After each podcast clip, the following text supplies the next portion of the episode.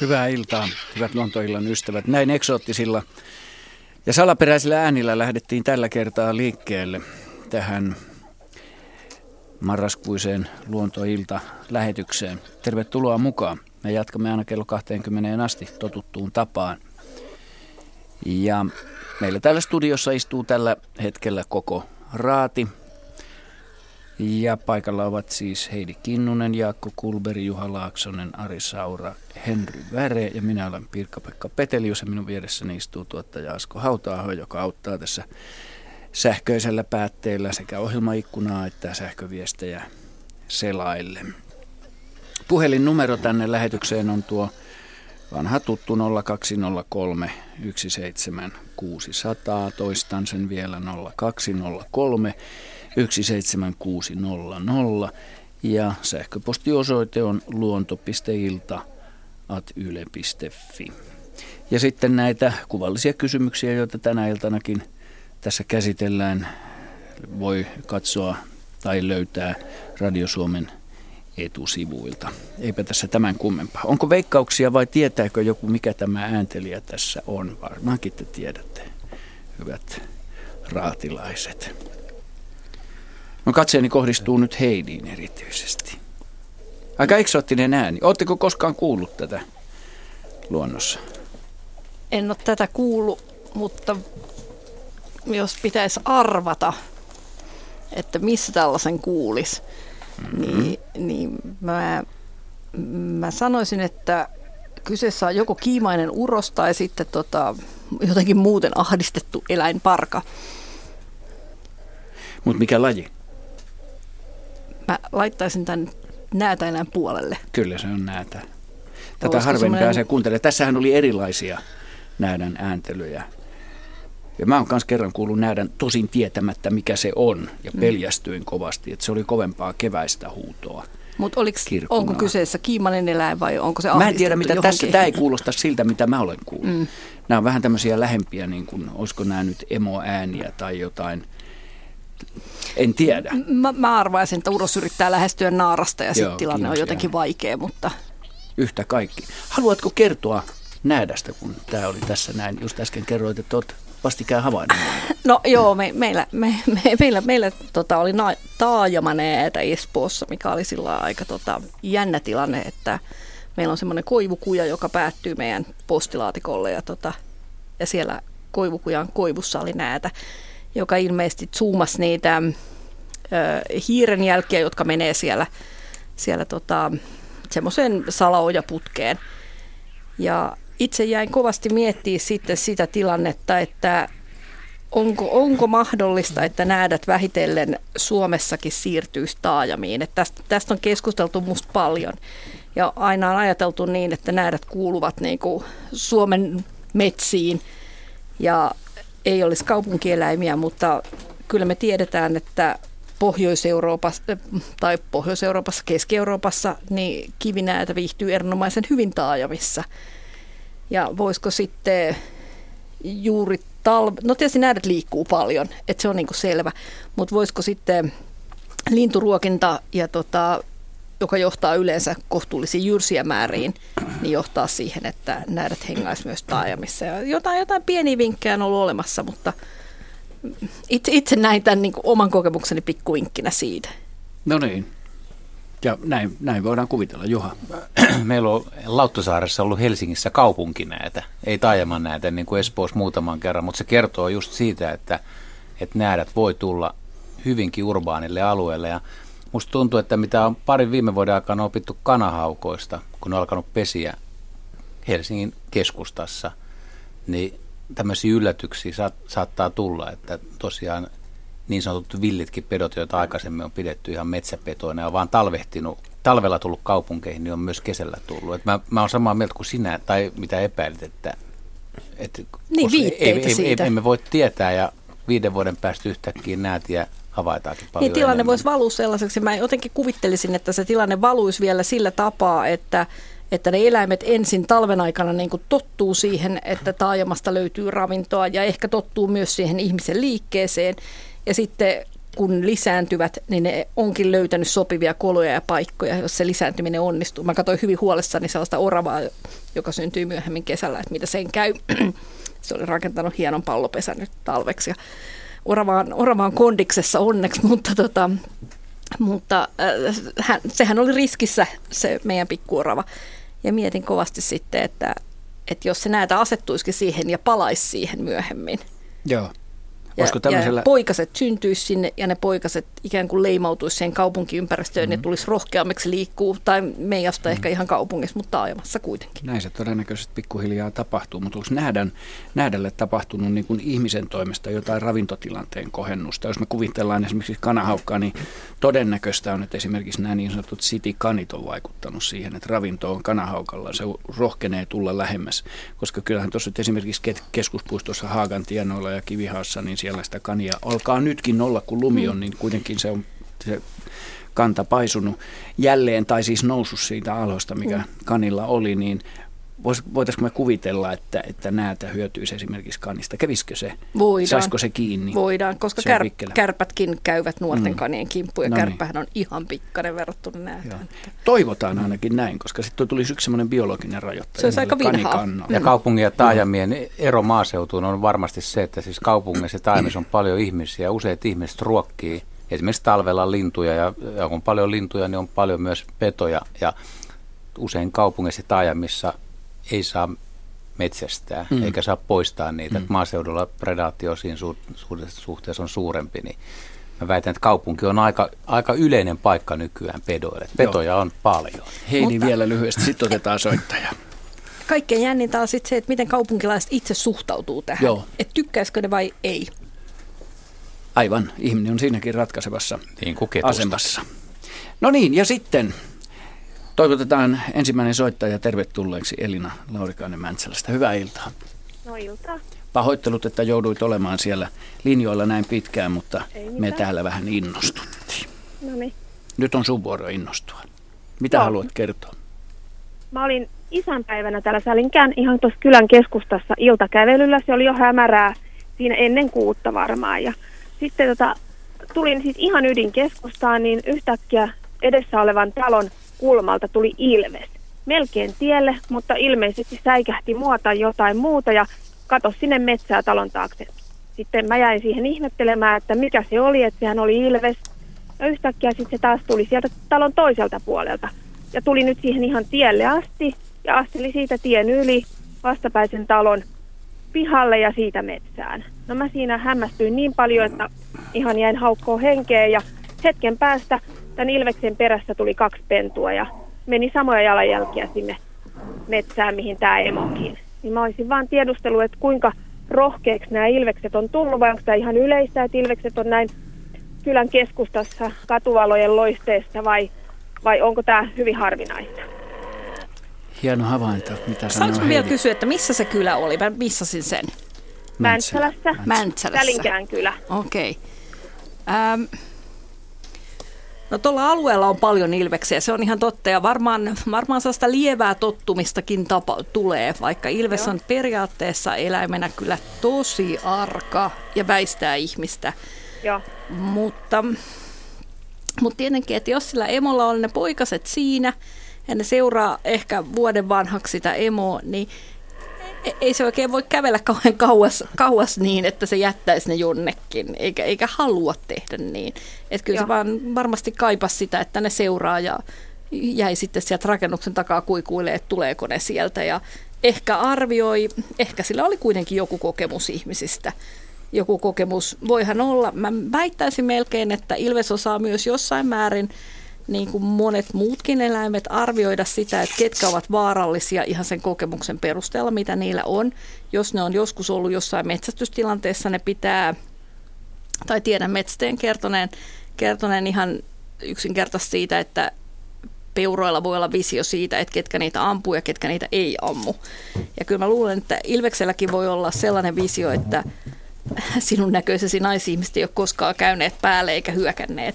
Että ei ollut niin mieletöntä tarvetta väistää, mutta ihan poikkeuksellinen kokemus kuitenkin, että harvoin pääsee ilvestä läheltä näkemään.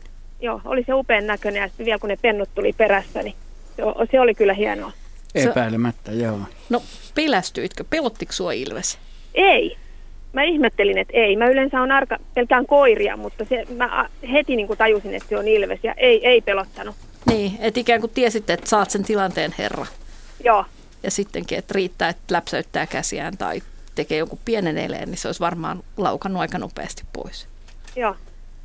Tosi hieno kokemus. Hieno havainto. Kyllä. Kiitos soitosta. Kiitos.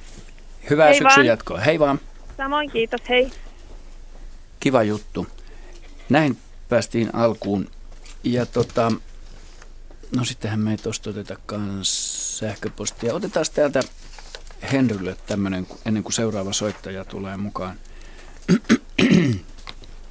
Täällä on näinkin hieno kysymys. Hiltsu kysyy, ovatko luonnossa esiintyneet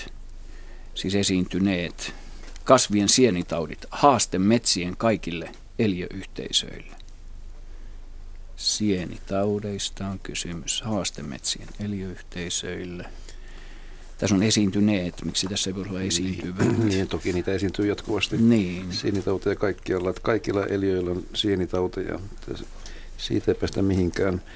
Eli sienten ja kasvien yhteiselon alusta alkaen niin niihin on kuulunut sienitaudit, eli sienet, jotka elää kasveilla joko loisina tai tämmöisenä vähemmän harmillisena saprofyytteinä, niin kuin sanotaan. Ja ilman muuta selvä on, että se on kasveille ongelma.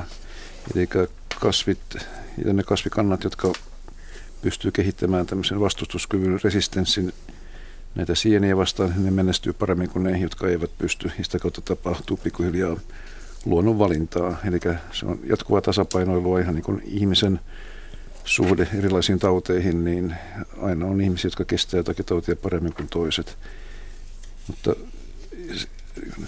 sitten on niin vielä toinen kysymys on se, että jos mietitään vaikkapa ilmastoa ja sen muuttumista, niin nythän on pelättävissä, että Suomeen tulee uusia sienitauteja, jotka voi olla meidän metsäekosysteemille ja meidän valtapuille aika pahojakin. Ne ei ole tottuneet niihin vielä, uusia tauteja. Heidi. Jotenkin kasvitieteellinen ja sienitieteellinen tuntemukseni on vaatimatonta, mutta ekologiselta näkökannalta mä ajattelisin sillä, että voiko sellaiset sienet niin kuin suojata myös, tai ne olemassa olevat sienet suojata toisilta sienitartunnoilta, koska näin. Ne sienet varmaan myös kilpailee keskenään niistä kasvualustoista. Näin on siis koko joukko sieniä, jotka sanotaan, kun nämä sienet ovat voimissansa, niin ne estää muiden sienten elinmahdollisuuksia, oli ne sitten tautisieniä tai ei. Ja sitten on myöskin sellaisia sieniä, että nämä kasvit, joilla on tämä sieni, niin kuin tämmöinen niin korsikäämikkä, mikä on heinillä varsin yleinen, tai tietyillä heiniryhmillä, niin niitäpä taas nisäkkäät eivät syö, koska nämä sienet tuottaa nisäkäsmyrkkyjä. Eli tämmöinen tautinen sieni voi jopa selvitä paremmin. Sienitautinen kasvi. Niin, sienitautinen kasvi voi selvitä paremmin laidunpaineessa kuin täysin terve kasvi. Vastapainoksi sitten nämä kasvit taas ei tee kukintoja. Eli jotakin voittaa, jotakin häviää. Mutta kyllä luonnossa niin nämä vuorovaikutussuhteet, ne on niin valtavia ja monimuotoisia ja monimutkaisia, että ei me vieläkään missään nimessä ymmärretä sitä kokonaisuutta. Ja joka tapauksessa ei ole ainoastaan sienitaudit ole haaste, vaan myöskin se on mahdollisuus. Nykyään kiitos. Jaha, kiitos Hiltsulle kysymyksestä ja menemme eteenpäin. Seuraava soittaja on meillä valmiina. Hyvää iltaa. Helsingistä soittelee meille kuka? Tuoma. Terve Tuomo. No kiitos vaan siitä hyvästä piikistä, että meidän tuo koira, ja se, mikä sulla oli se. No se oli se viime lähetyksessä tullut eiks niin? Ja puffi, mitä puffattiin. Se viime lähetyksen, niin se kun Talitiainen soitti ovikelloa. Joo, no meillä koira on, kun on radio auki, niin. Ja se tulee, niin se aina pinkasee ylös ja lähtee niin kuin levottomaan. Niin kuin tämä puffi tulee, missä Talitiainen soittaa ovikelloa. Radiosta. Niin, no siinä se ovikellon ääni niin herättää sen ja se lähtee säntämään kohti ovea, vaikka meillä on ihan erilainen ovikellon ääni. No se on outoa se. Missä kodissa se koira on kasvatettu? En tiedä, kyllä se on ihan ollut meillä pennosta asti ja sitten se säntää tuonne ovelle päin ja sitten muutenkin niin kuunnellaan tätä luontoradiota mökillä. Ja sitten kun tulee näitä jotain linnun ääniä ja muita, niin sehän heti, niin kuin vaikka on semmoinen matolaatikko suunnilleen se radio. Että sitä mä ihmettelen, että miten nämä taajuudet tai ynnä muuta niin kuin tuosta pienestä kovaäänisestä niin, tai kaiuttimesta, mikä se on, niin on kiinnostunut. Tai sitten herättää sen niin kuin tällaisia. Että tällaista vaan. Joo, hauska havainto. Niin joo, kiitos vaan. Kiitos kivasta soitosta. Hyvää syksyn jatkoa. Kiitos. Samoin. Moi. Mitäs Heidi, haluaisitko kertoa jotain niin kuin äänien merkityksestä nisäkkäille? No sitä, että koira rupeaa juoksemaan oven luo silloin, kun ovikello soi, niin sehän on sellainen tyypillinen ehdollistuminen. Se kuulee sen äänen ja siitä aina seuraa se asia, että seuraavaksi aukeaa ovi ja sieltä tulee joku. Ja siinä mä oon kyllä ihan samaa mieltä kuin sinä, että jos heillä ei ole kotona Tuomolla samanlaista ovikelloa kuin siinä radio-ohjelmassa niin, tai tässä radioinsertissä, niin eihän koiran pitäisi olla ehdollistunut siihen. Mutta jos Tuomo asuu kerrostalossa ja jos alakerrassa onkin sellainen ovikello ja se koira, jolla on paljon paljon parempi kuulo alakerrassa tai yläkerrassa jossain siellä kerrostalossa lähimaastossa, niin jos se koira kuuleekin sen blimblom äänen sieltä alakerrasta ja kuulee, että joku tulee, niin silloin voisi kuvitella, että sillä koiralla olisi se ajatus, että hetkinen, mitä nyt tapahtuu. Mutta silti se ei saa sitä palkintoa, joka siitä oven avaamista ikään kuin syntyy, että jotain tapahtuu. Et sikäli mä kyllä niinku olisin samaa mieltä kuin sinä, että sen koira on asunut jossain muualla, missä on ollut sellainen ovikello. Ehkä Tuomo ei muista hänen aikaisempaa ovikelloaan. Tai sitten on käyty jossain kylässä niin usein. Tai joku muu semmoinen ratkaisu. Mutta se tunnistaa sen kuitenkin ovikelloksi ihan selvästi. Mutta kun se ei saa sitä palkintoa. Ei se saa sitä palkintoa, mutta silti. Koska se on ei se tarvitse olla edes ovikello. Että ainakin meillä niin on tuttavilla koiria ja meillä ei teillä kissa, joka reagoi sitä, että siinä kävellään sen oven ulkopuolella. Se reagoi pelkästään jo siihen. Mutta se kävely ei tapahdu heidän ovikellollaan silloin, kun se radiosta tulee se ohjelma. Niin, mutta jos se kuulee sen koiran kuuloon ja hajuaistin käyttämään. Niin, mutta koira kuulee kyllä ihan hyvin. Koira kuulee kyllä, mistä se ääni tulee. Se kuulee ihan hyvin, että se tulee radiosta. Nisäkkäiden korvathan toimii sillä tavalla, nyt te ette näe, kun mä rupean täällä heiluttaa käsiäni, mutta nisäkkäiden korvat toimii sillä tavalla, että mitä kauempana ne on toisistaan, niin sitä paremmin eläin voi aistia äänen suuntaa. Ja se johtuu yksinkertaisesti siitä, että se ääniaalto tavoittaa ne korvat niin kuin eriaikaisesti.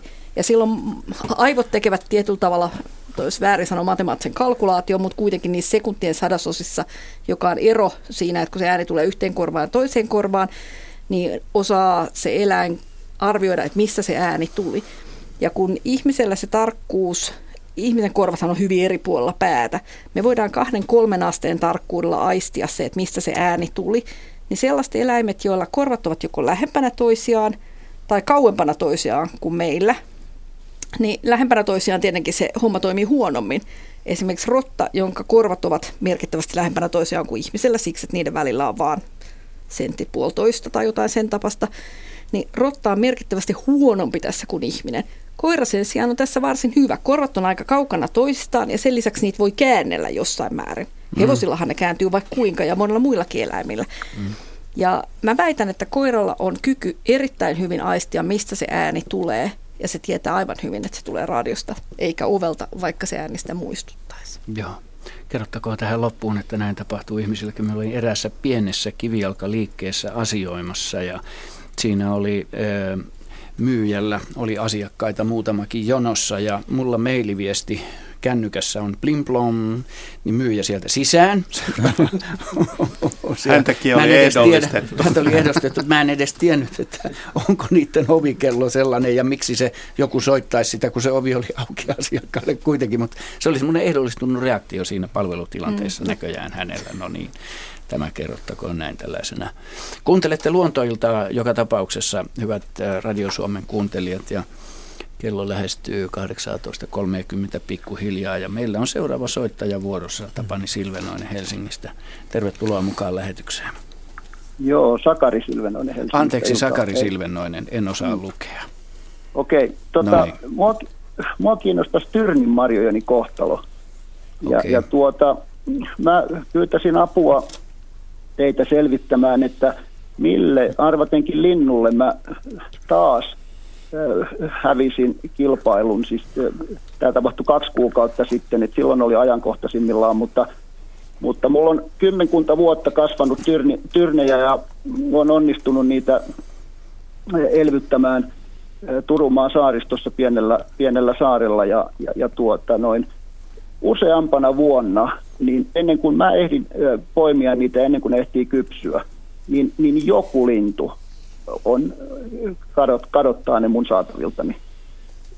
Ne katoo jälkiä jättämättä. Ja mä olen joskus käyttänyt rastasverkkoja suojaamaan. Tyrni on vähän hankala siitä, että kun sillä on niin pitkät ja se on miestä korkeammaksi kasvanut ja vähän epätasainen kasvu ja sitten siinä on ne uudet versot on niin pehmeitä, niin se verkottaminen on hankalaa, mutta ei sekään tuntunut aina auttavan. Puoliso muistelee, että joskus ne on sieltä verkon altakin kadonnut. Ja mä en ole koskaan nähnyt oikeastaan mitään semmoisia selkeitä lintuja, jotka parveilisi tai söisi niitä, mutta eikä siellä joka viikonloppu olla suinkaan, mutta että viikon 2 välein nyt siihen aikaan vuodesta. Mikä sä asut olettamaan, että ne on lintuja, jos ei niitä ole kauheasti näkynyt siinä? No ihan vaan sen takia, että ne on marjoja ja ne on aika korkealla. Ei siellä, sillä saarella siis peurat on käynyt siellä sitten tai jotkut hirvieläimet talvisin, mutta siellä on aika harvoina vuosina on jäätä ja sitten Ei tarvitse olla lintu, mutta että ei siellä niin korkeita nisäkkäitä muuta minusta. Pidät sitä todennäköisimpänä. Mitäs vaihtoehtoja meillä linnuista, Juha? No on siinä aika monta lajia kuitenkin, mitä teilläkin on voinut käydä. Siis ensinnäkin kaikki rastaat, räkättirastas, mustarastas, miksei laulu- ja punakylkirastaskin. Sitten tiaiset, mutta mä oon itse nähnyt, siis jos tapahtuu nopeasti tämmöinen tyrnipuskan tyhjeneminen, niin silloin se todennäköisesti on rastasparvi. Ehkä myös tilhiparvikin voi olla kyseessä, että tilhi tai rastasparvi, mutta varikset ja harakat on myös aika persoja tyrninmarjoille ja riippuu sitten minkälainen, todennäköisesti ne ei tule joukolla, että sitten on yksittäisiä lintuja, mutta kyllähän nekin sitten viikon aikana siinä aika paljon niitä pystyy syömään ja yllättävän kätevästi pääsee syömään tyrninmarjoja, vaikka ne on aika hankalasti saavutettavissa, että on piikkinen pensas ja sinne ei ihan mikä tahansa nisäkäskään pääse pensaan sisältä syömään. No nimenomaan, ja niitä ei tunnu kiinnostavan ne ihan raakileina vielä, mutta ennen kuin ne rupeaa mua kiinnostamaan, että ne olisi niin kypsiä, niin ne menee parempiin suihin. Joo, mä oon aina nähnyt esimerkiksi Ahvenanmaalla varisten syövän tyrnejä siinä vaiheessa, kun se marja ei vielä meille ihmisille maistu. Nimimerkillä itsekin olisin halunnut poimia. Juuri niin, ja ne varikset saattaa ehkä sitten poimia sieltä verkon alta. Ari. Ja mulla on ihan samanlaisia kokemuksia tuolta Uudenkaupungin saaristosta. Muutama tyrnipuskaa siinä kasvatellut saarenrannassa. Ja parinakin vuonna on käynyt sillä tavalla, että illalla, kun ollaan ennen viikonloppua menty sinne ja havaittu, että on hienot tyrnimarjat puskassa. Ja sitten aamulla, kun mennään, niin sieltä pölähtää vaan rastasparvi liikkeelle ja ei ainuttakaan marjaa niissä puskissa. Ne osaa kyllä todella tehokkaasti ja siististi poimia ne marjat sieltä. Ei jää edes semmoisia niin kuin musertuneita marjoja niihin terttuihin, vaan ne todellakin se on putsattu niin kuin joka ainoa marja. Ei edes maassa ole pudonneita marjoja. Että ainakin meillä on havaintoja ihan tämmöisestä, varmaan tämmöinen syksyinen muuttava rastasparvi saattaa jo aika hämärässäkin liikkua siellä ja käydä putsaamassa, mutta tänä vuonna kokeilin tosiaan tätä rastasverkkoa ja se toimi, mutta se pitää oikeasti ankkuroida ihan maata myöten se helma sillä tavalla, että kivillä, että ne menee ovelasti kyllä ne rastaat sieltä alta, jos siellä on pienikin raako, niin sinne verkon alle. Juha. Joo, ja tulee vielä siis yksi laji mieleen, mitä ei mainittu, niin siis jotka liikkuu parvissa juuri silloin, kun marjat kypsy, niin kottaraiset. Iso kottaraisparvi saaristossa saattaa myös tehdä aikamoista jälkeä, että niille maistuu tyrninmarjat. Joo, enkä mä ole todellakaan onnistunut sitä verkkoa maahan saakka ankkuroimaan niin isoissa pensaissa. Joo, se on isoissa pensaissa hankala, mutta mulla on vähän vaatimattomat pensaat, että se on helppo verhota sitten maata myöten. Mulla on nimittäin siellä samalla saarella vähän ylempänä, mutta ei näköyhteyden päässä, niin mulla on karviaisia erilaisia. Ja ne saa sääntömääräisesti olla ihan rauhassa. Mm. Että tuntuu vaan, että näissä tyrneissä on jotain erityistä sitten, mutta ne on näkyvämmällä paikalla. Niin, ja niissä on varmaan just tämmöistä, Jaska aina peräänkuuluttaa tätä ultraviolettivalon heijastumista, niin varmasti tämmöisissä tyrnimarjoissa, niin tyrnimarjat saattaa linnuilla olla hyvin paljon näkyvämpiä kuin jotkut karviaiset tässä suhteessa, että ne on helppo niin kuin tuolta taivaaltakin pongata niin sanotusti ja sitten käydä vähän tankkaamassa syysmuutun yhteydessä sitten lisää apetta sieltä pensaasta helposti ja nopeasti. No pitääkö se vanha kuulemma? Yleensä semmoiset marjat, joissa on UV-heijastusta, niin niissä on vahapinta. Mä en tiedä, onko tyrnin. No se on hiukan semmoinen vahapintainen kyllä tyrnin pinta. Se on helppo nähdä, ottaa UV-lampoja ja katsoa, niin näkyykö. Niin, mitä olit sanomassa vielä, Sakari? Niin, mä olin kysymässä, pitääkö se vanha kuulema paikkansa, että valkoherukat saisi olla sitten niin kuin enemmän turvassa. Että linnut ei niihin niin kiinnitä huomiota. Jos tämä UV-teoria pitää paikkansa, saattaa hyvinkin olla jotain viisautta tässä. Onko se muuten vain värimuoto? Vai punaherukan värimuoto. Se on värimuoto, joo. Joo, no se ei varmaan niinku. Se ainakaan sitä pintakalvoa luulisi erilaiseksi muuttavan se värimuoto. Voi olla, että se on pelkkä uskomus, mutta ehkä Henry tietää. Se voi, että suuri osa linnuista kuitenkin useimmiten on muutakin tarjolla, niin ihmiset tietysti katsoo, että punainen maistuu ekaksi ja valkoiset jää siis rauhaa, mutta tätä pitäisi kysyä näiltä henkilöiltä, jotka tarhaa herukoita ja kaupallisessa mielessä, niin heillä voisi olla joku näkemys siitä, että mikä niistä menee ensin. No siis punaherutkathan on myös melkein valkoisia silloin, kun ne on raakoja. Ja silloin niitä ei yleensä vielä syödä lintujen toimesta, että ne maistuvat vasta punaisiksi tultuaan. Että voi olla, että siinäkin on se. Se on mahdollista. Kiitos Sakari soitosta ja mukavaa alkutalvea, uskallan sanoa jo tässä vaiheessa. Otetaan yksi kuvallinen kysymys, joita meillä on kaksi käsittelyssä ainakin tässä lähetyksemme aikana tänä iltana. Anteeksi, joita te hyvät kuuntelijat voitte löytää tuolta Radio Suomen etusivujen kautta. Tässä on tämmöinen valkoinen lintu, lieneekö vallan albiino. Mutta kuitenkin tässä on kysymys, onko kyseessä kuukkeli vai närhi? Tämä lintu on vierailut viikon ajan lintujen ruokintapaikalla syöden maasta laudalta varisseita, auringonkukan siemeniä tai pähkinöitä. Siis tämä kuva todennäköisesti on Rovaniemeltä, koska Seppo Pyhähuhta, joka tämän on lähettänyt, niin on itse Rovaniemeltä. Joo. Mä en lähde veikkaamaan, mutta mulla on oma veikkaukseni tästä. Mutta onko sun veikkaus närhi? On. Sitten mä luulen, että sä oot oikeassa, koska närheltä se näyttää kuitenkin. Kieltämättä aika pahan näköinen tai pahan näköinen määritys mielessä. Kinkkisen näköinen, siis vaikeasti tunnistettavissa.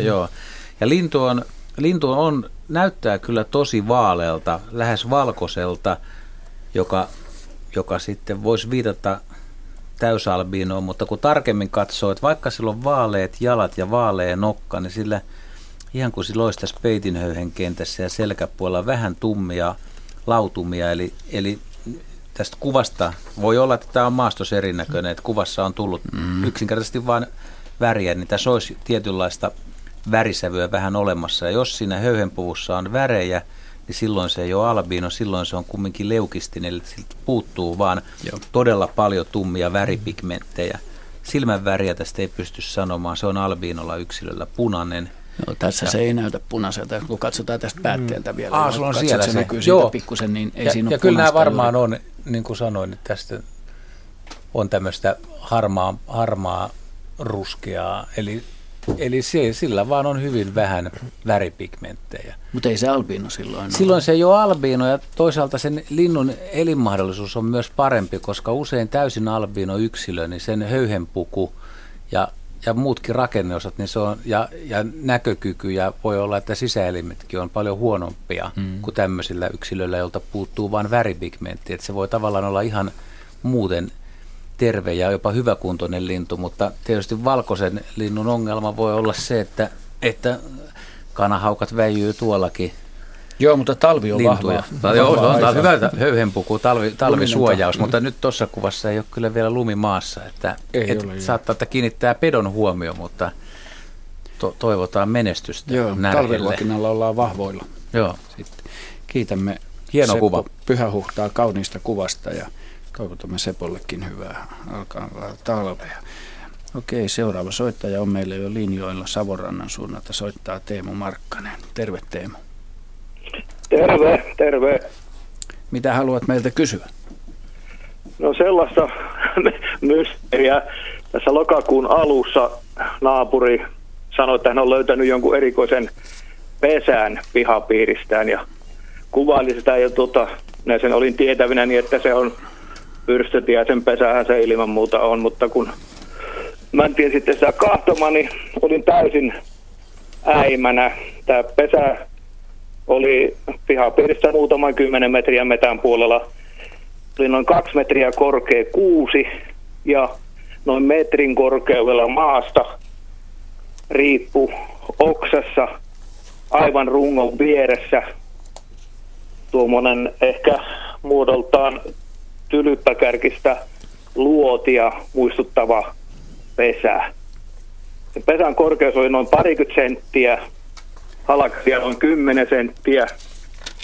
Ja se oli päältä saniaisen lehdillä niin kuin punottu aivan ympäristä. Ja aivan ylälaajassa oli täysin pyöreä aukko, noin 20-25 millin läpimitalta oleva aukko. Ja en ole koskaan kyllä sellaista nähnyt. Ja tietysti sitä tutkisteltiin ja sitten että otetaanpa se sitä alas ja katsotaan, onko sillä sisällä, mitä se sisus on. Onko siellä höyheniä tai jotakin karvoja. Ja myös se aukastiin. Huomattiin, että se pesäaukon ympärys oli vahvistettu hyvin ohkaisilla kuusen oksilla, taipuisilla kuusen oksilla, hyvin taidokkaasti. Ja se sisus oli, siellä oli pelkästään kuivaa vihreää sammalta, se koko sisus täynnä. Siellä ei ollut mitään karvoja, ei höyheniä. Ja kun sitä siinä tutkiskeltiin, niin kaveri sanoi, että tuolla tallissa, siinä muutaman 10 metrin päässä on vanha käytöstä poistettu talli, että siellä katossa siinä niin kuin välilaipiossa, kun se on semmoiset orret ja niihin päällä olokia, niin siinä on joku pahkura, että mikähän se on. Ja sinne mentiin sitten ja se kaiveltiin sieltä, niin aivan samanlainen, aivan identtinen sen siinä kuusessa olevan pesän kanssa oleva pesä sieltä paljastui. En voi ymmärtää, minkä pesiä ne voi olla. Mielenkiintoinen. Nyt on täällä ollaan. Paha. Nyt on paha. Aha, yhteys katkesi. Onneksi, koska täällä ei ollut. Joo, se ei ole pyrstötiainen, eikä se myöskään oikein voi olla pussitiainen, mikä olisi toinen, joka rakentaa tämän sortin pesiä. Se on kumminkin osmankäämin höytyvistä ja toi materiaali ja toi paikka on erikoinen. Voiko tämä olla nisäkäs? Mä tein muistiinpanoja tässä, niin multa meni ohi, anteeksi, kun toi yhteys keskeytyi, että missä se toinen oli? Oliko se sisällä rakennuksessa? Siis se oli jonkinlaisessa tallissa orrella ja toinen oli kuusen rungon lähellä, mutta metrin korkeudessa. Joo. Oliko se roikkuva? Se oli siinä kuitenkin se puupesä, että se roikkuu niin metrin korkeudella maasta. Niin se oli kuusen rungon vieressä, mutta joo, metrin korkeudella maasta. Ja oksasta roikkuva 20 senttinen pesä, jonka päälihalkasia oli 10 senttiä. Joo, ja saniaisilla se pääliosa ulkopuolelta vuorelta. Ja yläreunassa 25 millin pyöreä reikä. Mitenköhän tuo peukaloinen voisi toimia tässä tapauksessa? Peukaloisen pesä. Tekisikö se noin ison? No ei sisätiloihin. Mä oon peukaloisen pesän nähnyt. Peukaloisen voi pesiä talojen seinustalla. Joo, kyllä. Ja jopa haarapääskyn pesän olen nähnyt peukaloisen tekemän pesän, mutta eihän se millään. Se tekee sinne sisään, mutta ei se toi koko... Peukaloisella voi olla aika iso pesä, kun ne rupeaa rakentamaan, tai se naaras sen kai sitten lopuksi. Mutta roikkuva pesä. Ei, se ei ole ihan roikkuva, se siinä hämää just. Mutta se voi myöskin talliin tehdä sen. Joo. Sekin on peukaloisella mahdollista. Hän sanoi, että nämä tallipesä ja nyt tämä kuustroikkuva pesä on tavallaan identtiset. Ja joo, kyllä. Siellä oli se suuaukko niin kuin vahvistettu, eikö se ollut kuusen oksilla? Ohuilla, joo. Ohuilla. Joo. Kyllä se tietysti, jos on tuuhia kuusen oksa, että siinä on tavallaan semmoinen niin kuin onkalo siellä oksan sisällä, niin voisi kuvitella, että peukaloinen pystyy siihen rakentamaan, mutta ei niin kuin ihan irrallaan roikkuvaa pesää. Että siinä pitää olla jotain sivutukirakenteita sille pesälle. Aivan oikein. Mutta entäs tämä saniaisvuoraus, se kuulostaa vähän kanssa. Sekin on. Ulkovuorattu saniaisilla. Niin, joo, se oliko niin, että sisällä oli kuivaa sammalta? Kuivaa sammalta. Joo. Sitä käytetään kyllä paljon. Niin kuin, joo. Kaikenlaisia. Siis nisäkkäät ja linnut käyttää paljon sammalta. Peukaloinen myöskin käyttää. Nyt kun meillä tämä yhteys katkesi, niin mä toivon, että Teemu on vielä... Mutta se oli sukkulamainen kuitenkin. Joo, Teemu on vielä kuulolla. Onko se Heidi sulkenut nisäkkäät? Juha, olepa hetki hiljaa, anteeksi. Niin, Teemu, jos olet kuulolla, niin jos nuo pesät on vielä tallella, niin olisitko ystävällinen ja kävisit ottamassa molemmista kuvat? Erilaisia kuvia sekä ulkoa, että jos saa pikkusen siitä suuaukosta valoa sinne sisäänpäin, niin sieltäkin, niin lähetä ihmeessä ne tänne. Tämä on sen verran mielenkiintoinen havainto, että tämä vaatisi saattaa enemmän. Kyllä, että se auki revitty pesä ei enää ole tallessa, koska toisen he olivat avanneet. Jaha. Ja todenneet, että siellä on kuivaa sammalta sisällä. Joo, okei. No, mutta ja joka tapauksessa rakenne oli selvitetty sillä tavalla, mutta että... Mites Asko on kaivannut täältä päätteeltä koivuhiiren esille tuohon? En mä tohon usko. Mä mietin, siis vaivaishiiri mulla kävi mielessä, joka tekee semmoisia tennispallomaisia pesiä. Mutta ei noin isoja ehkä. Ei noin isoja, ja eikä ne ole tyypillisesti sukkulamaisia. Jos niitä oli 2 sukkulamaista, niin ei, kun ne on yleensä kyllä pyöreitä. Ja ihan selkeästi pyöreitä ja yleensä ruohostossa, eikä missään kuusessa, eikä urrella. Että et paikka on pielessä ja muoto on väärä, että ei... Kyllä munkin mielestä peukaloinen on aika vahvoilla tässä. Ei niin se peukku ole ollenkaan mahdoton.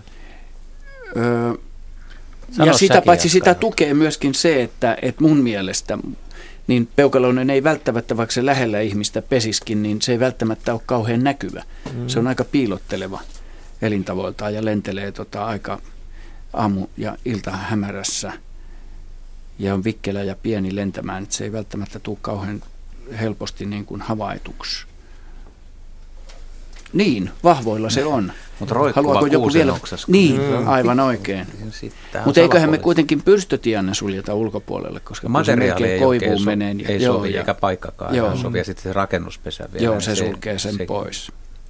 Mutta joo, tehdään näin, että otaksutaan hyvin vahvasti, että se on peukaloinen, mutta toivotaan, että Teemu pystyisi lähettämään meille vielä kuvia tuosta noin. Osoite vaikka sähköpostiin luonto.ilta@yle.fi. Siis luonto.ilta@yle.fi on sähköpostiosoite, johon kuvia voi lähettää. Ja kiitos hyvästä ja mielenkiintoisesta kysymyksestä ja hienosta havainnosta. Oliko niin, että meillä on siellä soittajalinjalla? Hyvää iltaa. Kempä siellä soittelee? Luontoilta täällä. Hyvää iltaa. Jore täältä Imatralta. Terve, Jore. Terve. Törmäsin viime kesänä elokuussa punaisen koivuun. Tähän ikään en ole kyllä sellaista nähnyt missään, että onko tämä miten harvinaista. Ette nyt vaan valehtelisi. Minulla on todisteet, on valokuvat ja otettiin muutama oksa siitä, vietiin ystäville mökille ja näytettiin. Ei he ole koskaan nähnyt tällaista. Se oli Äitsaaressa navetan kulmalla tämä koivu. Jaa. Aika iso koivu. Joo. Ja minä kysyin isänältä vielä, että että onko sä niinku istuttanut sitä, ei sano, siinä se on aina ollut. En ole tosiaan näin, tällaista koivua en ole missään nähnyt. Kerro vähän siitä punaisuudesta, mikä siinä oli punasta? Se oli lunko, tumma. Lehdet, se oli, oksat? Ei, siinä oli, lehdet oli ihan tummanpunaisia. Runko oli ihan normaalikin niin kuin koivussa. Jesus. Sellainen, olisiko se nyt halkasi alta 30 senttiä tuosta rinnan korkeudet suunnilleen. Iso koivu. Joo. Aika mystinen. Mä en ole ainakaan kuullut koskaan aikaisemmin. No minä en ole tähän ikään, en ole tällaiseen törmännyt. Henry Väre näyttää hyvin rauhalliselta. Ja itsevarmalta. Levollisena. on Suomesta on löytynyt kerran aikaisemmin täysin punalehtinen hieskoivu. Ja se on ylikiimingistä muistaakseni 70-luvun lopulla tai 80-luvun alussa. Ja se on ainoa tapaus, minkä mä tähän asti tiedän. Se otettiin lisäykseen Oulun yliopistossa ja tuolla Kempeleen puutarhaloppilaitoksessa aikanaan, ja sitä myydään nykyään myöskin kaupallisena. Mutta se on ainoa, minkä mä luonnosta tiedän. Ulkomailla niin tiedetään, että rauduskoivusta töissä punaisia, ja niitäkin myydään puutarhamarkkinoilla kyllä. Mutta tuo koivu, minkä kuvailit, niin se on todennäköisesti vanhempi kuin tuohon ylikimingin koivuun sopii, että se on sitten tiettävästi toinen suomalainen punainen koivu, mikä on syntynyt niin harvinainen. Se siis joka tapauksessa on erittäin harvinainen. Mikä sen värin saa aikaiseksi? Siinä on vähemmän lehtivihreää, eli vihreitä aineita tuottavia, tai lehtivihreä vähemmän, ja sitten erittäin paljon antosyaniineja, joka peittää sitten se lehtivihreän alleen. Mutta pystyykö se kuitenkin yhteyttämään? Pystyy, se lehtivihreä on siellä sisällä kuitenkin, ja nämä menestyi ihan hyvin nämä koivut, ja paitsi sitten ruostesiinet tykkää niistäkin, niin kuin tykkää meillä muistakin koivuista, mutta ruosteettomana vuonna niin se on ihan hyvän näköinen pihakasvi, ainakin heidän mielestä, jotka tykkää punalehtisistä kasveista. Mm. Eli erittäin harvinaista, mutta kerran todettu. Minkä kokoinen, Jore, toi koivu on? Niin kuin minä sanon, se on tuosta rinnan korkealta joku 30 senttiä, että mitä hän sanoisin? No alle 20 metriä, mutta joku 15 metriä suunnilleen. Joo. Näin karkeasti arvioin. Joo. Sanoitko, että olet ottanut siitä kuvia? Lähetä ihmeessä meille. Joo, on. Pitäisi olla. Oliko kännykkäkamera mukana? Oli, joo. Musta olisi kiva nähdä sellainen näyte, koska olisi hauska tietää, että onko se rauduskoivu, jolloin se olisi lajissansa ensimmäinen Suomesta löytynyt punainen. Tämä, mikä tiedetään, niin se oli hieskoivu. Ensi keväänä, kun se tulee lehteen, niin ole ystävällinen ja Jore, ja ota kuvia lehdestä ja puusta ja lähetä tänne, niin ihaillaan yhdessä. Pitää koittaa etsiä se maatila. Se ei ole niin iso sarja, eiköhän se löydy sieltä. Kyllä se löytyy, kun se lehteen tulee. Joo, sitä en tullut kysyttyä, että siis kun se lehti tulee, että onko se vaaleanpunainen, kun se oli nyt elokuuta, se oli tummanpunainen ihan se lehti.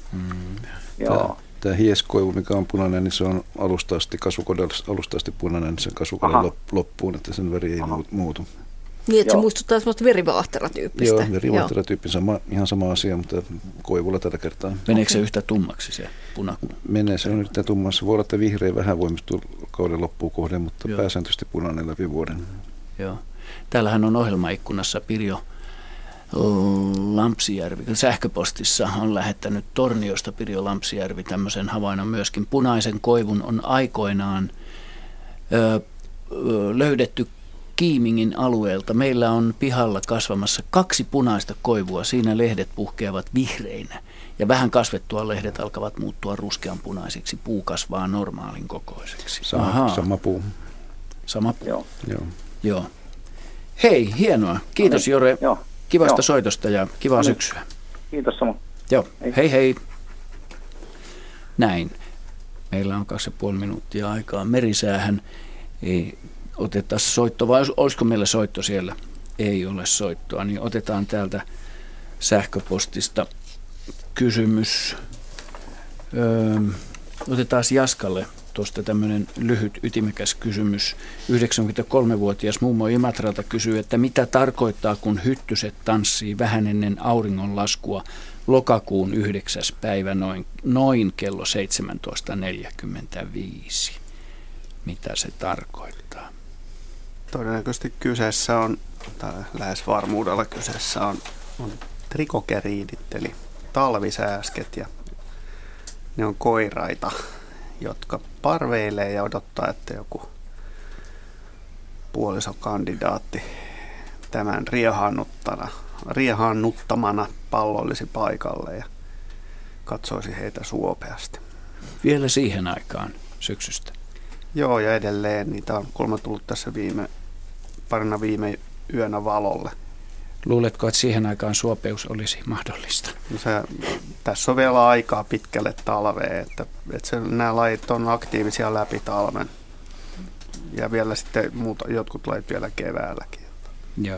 Ne on semmoisia pienen vaaksiaisen näköisiä pitkäjalkaisia otuksia. Ja ihmiset aika usein luulee, että siinä nyt menee talven viimeiset hyttyset, mutta hyttyset on kyllä jo ne, jotka ei ole heittänyt lusikkaansa nurkkaan. Niin, eli siis nämä anofeelis eli malariaa levittävät hyttyset löytyy perunakellareista ja bunkkereista ja tuommoisesta katosta talvehtimasta sitten.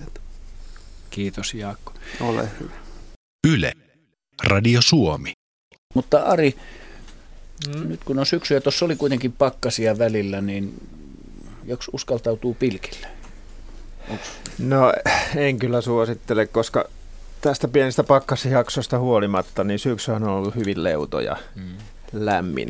Ja vedet ovat olleet ehkä vähän keskimääräistä lämpimämpiä ja hitaammin jäähtyneitä kuin niin sanottuna keskivertotalvena, että edelleenkin joka paikassa lähes läpi Suomen niin jäät ovat varsin heikkoja. Ehkä nyt ihan pohjoista Suomea lukuun ottamatta, niin en kyllä suosittelen. Varsinkin täällä eteläisessä Suomessa niin aika paljon tuli luuntakin ensillä jäiden päälle. Eihän se lumen eristävä vaikutushan aiheuttaa sen, että jää ei juurikaan ole vahvistunut.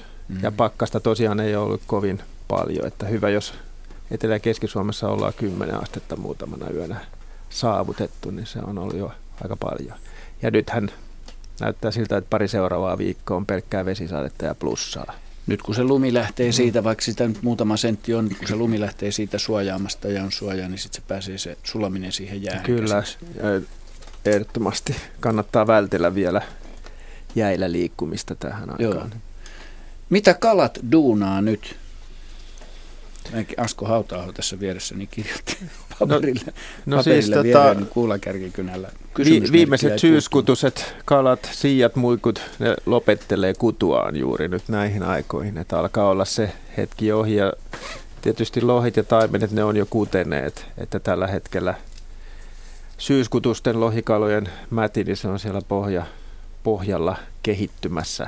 Ottaa ehkä ensimmäisiä päiväasteitaan siinä kehityksessä ja nehän on koko talven sitten viettää se mäti siellä pohjalla ja sitten keväällä kuoriutuu huhti-toukokuussa ja siitä alkaa se uusi elämänkierto sitten näillä kaloilla. Muutenhan kalat valmistautuu sitten talveen. Kaloillahan se on hiljaiseloa näillä vaihtolämpöisillä otuksilla. Elitoiminnot hidastuu, ei tarvitse ruokailla niin usein ja muutenkin aktiivisuus laskee, ne liikkuu vähemmän, ehkä parveutuu ja alkavat valmistautua tähän talvenviettoon. Tämmöistähän on ennen kysytty muistaakseni Luontoilta, että nukkuuko kalat? Kyllä kalatkin nukkuu, mutta ne eivät pidä silmiään kiinni, koska heillä ei ole silmäluomia. Niin, aivan. Nukkuvat silmät auki. Muistan lapsena, kuinka jo sen itse, niin kaverit kävi nuijakalassa syksyllä, kun jäät oli sen paksuisia rannoilta, että siellä pystyi kävelemään. Ja tässä äsken, kun siitä puhuttiin, niin täällä muutama raatilainenkaan ei ollut kuullut nuijakalasta, mitä nuijakala on, mutta sä kuitenkin tiedät, mitä nuijakalasta syksyllä on. Kun tulee ensimmäinen teräs jää semmoinen 2 sentin vahvuinen, joka juuri kantaa kävelijää, niin silloin mateet, hauet saattaa päivällä olla aivan siinä jään pinnassa, lähellä pintaa. Ja sitten isolla puunujalla, kun paukauttaa siihen kalan kohdalla, niin se taintuu. Ja sitten kun tehdään nopeasti tuuralla tai jääsahalla avanto, niin se saadaan se taintunut kala siitä talteen. Se on todella vanha kalastuskeino.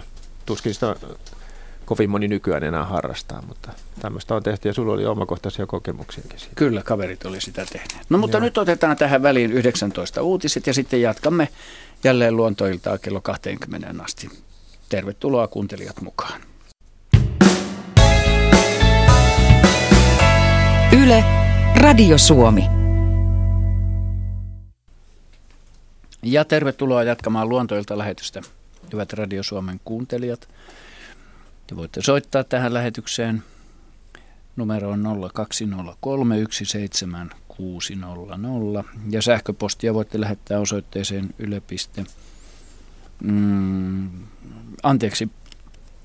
luonto.ilta@yle.fi.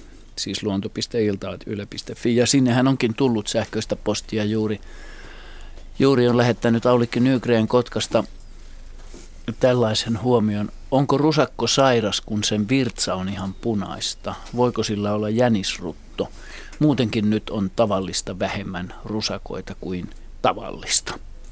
Siis tavallista vähemmän rusakoita kuin tavallista. Siis. No. Tähän sanoisin, että rusakko ei ole sairas, kun sillä on punaista. Tai se ei ole todennäköisesti merkki siitä, vaan se on... Siellä on erityisen viriili yksilö, joka jostain syystä on vähän sekopäinen, koska tavallisesti käy niin, että rusakon kiima alkaa vasta vuodenvaihteen jälkeen, kun päivät pidentyy. Mm-hmm. Ja sitten tammikuussa ne urokset lähtevät vauhtiin. Ja silloin näkyy tätä punastakin virtsaa, joka on merkki siitä, että lisääntymiskausi alkaa ja hormonit hyrrää. Mutta miksi tällä rusakolla hyrrää jo nyt, niin siihen on vaikea vastata. Ehkä mutta, se on taajamarusakko, joka viihtyy katulampujen alla. Niin, saanut liikaa valoa, en tiedä. Mutta ei ole musta syytä epäillä, että se on sairas. Jänisrutto puolestaan on taas sitten keuhkosairaus. Voiko siinä olla vähän samaa kuin mä oon kuullut tässä nyt toissapäivänä? Esimerkiksi talitiaisen, jolla olevan viime viikolla musta rastas veteli auringonpaisteessa. Ei ihan täydellä volyymilla, mutta kuitenkin ihan selvää mustarastaa laulua, että voiko olla nisäkkäillä tämmöistä, että menee vähän niin kuin kevät aikaiseksi.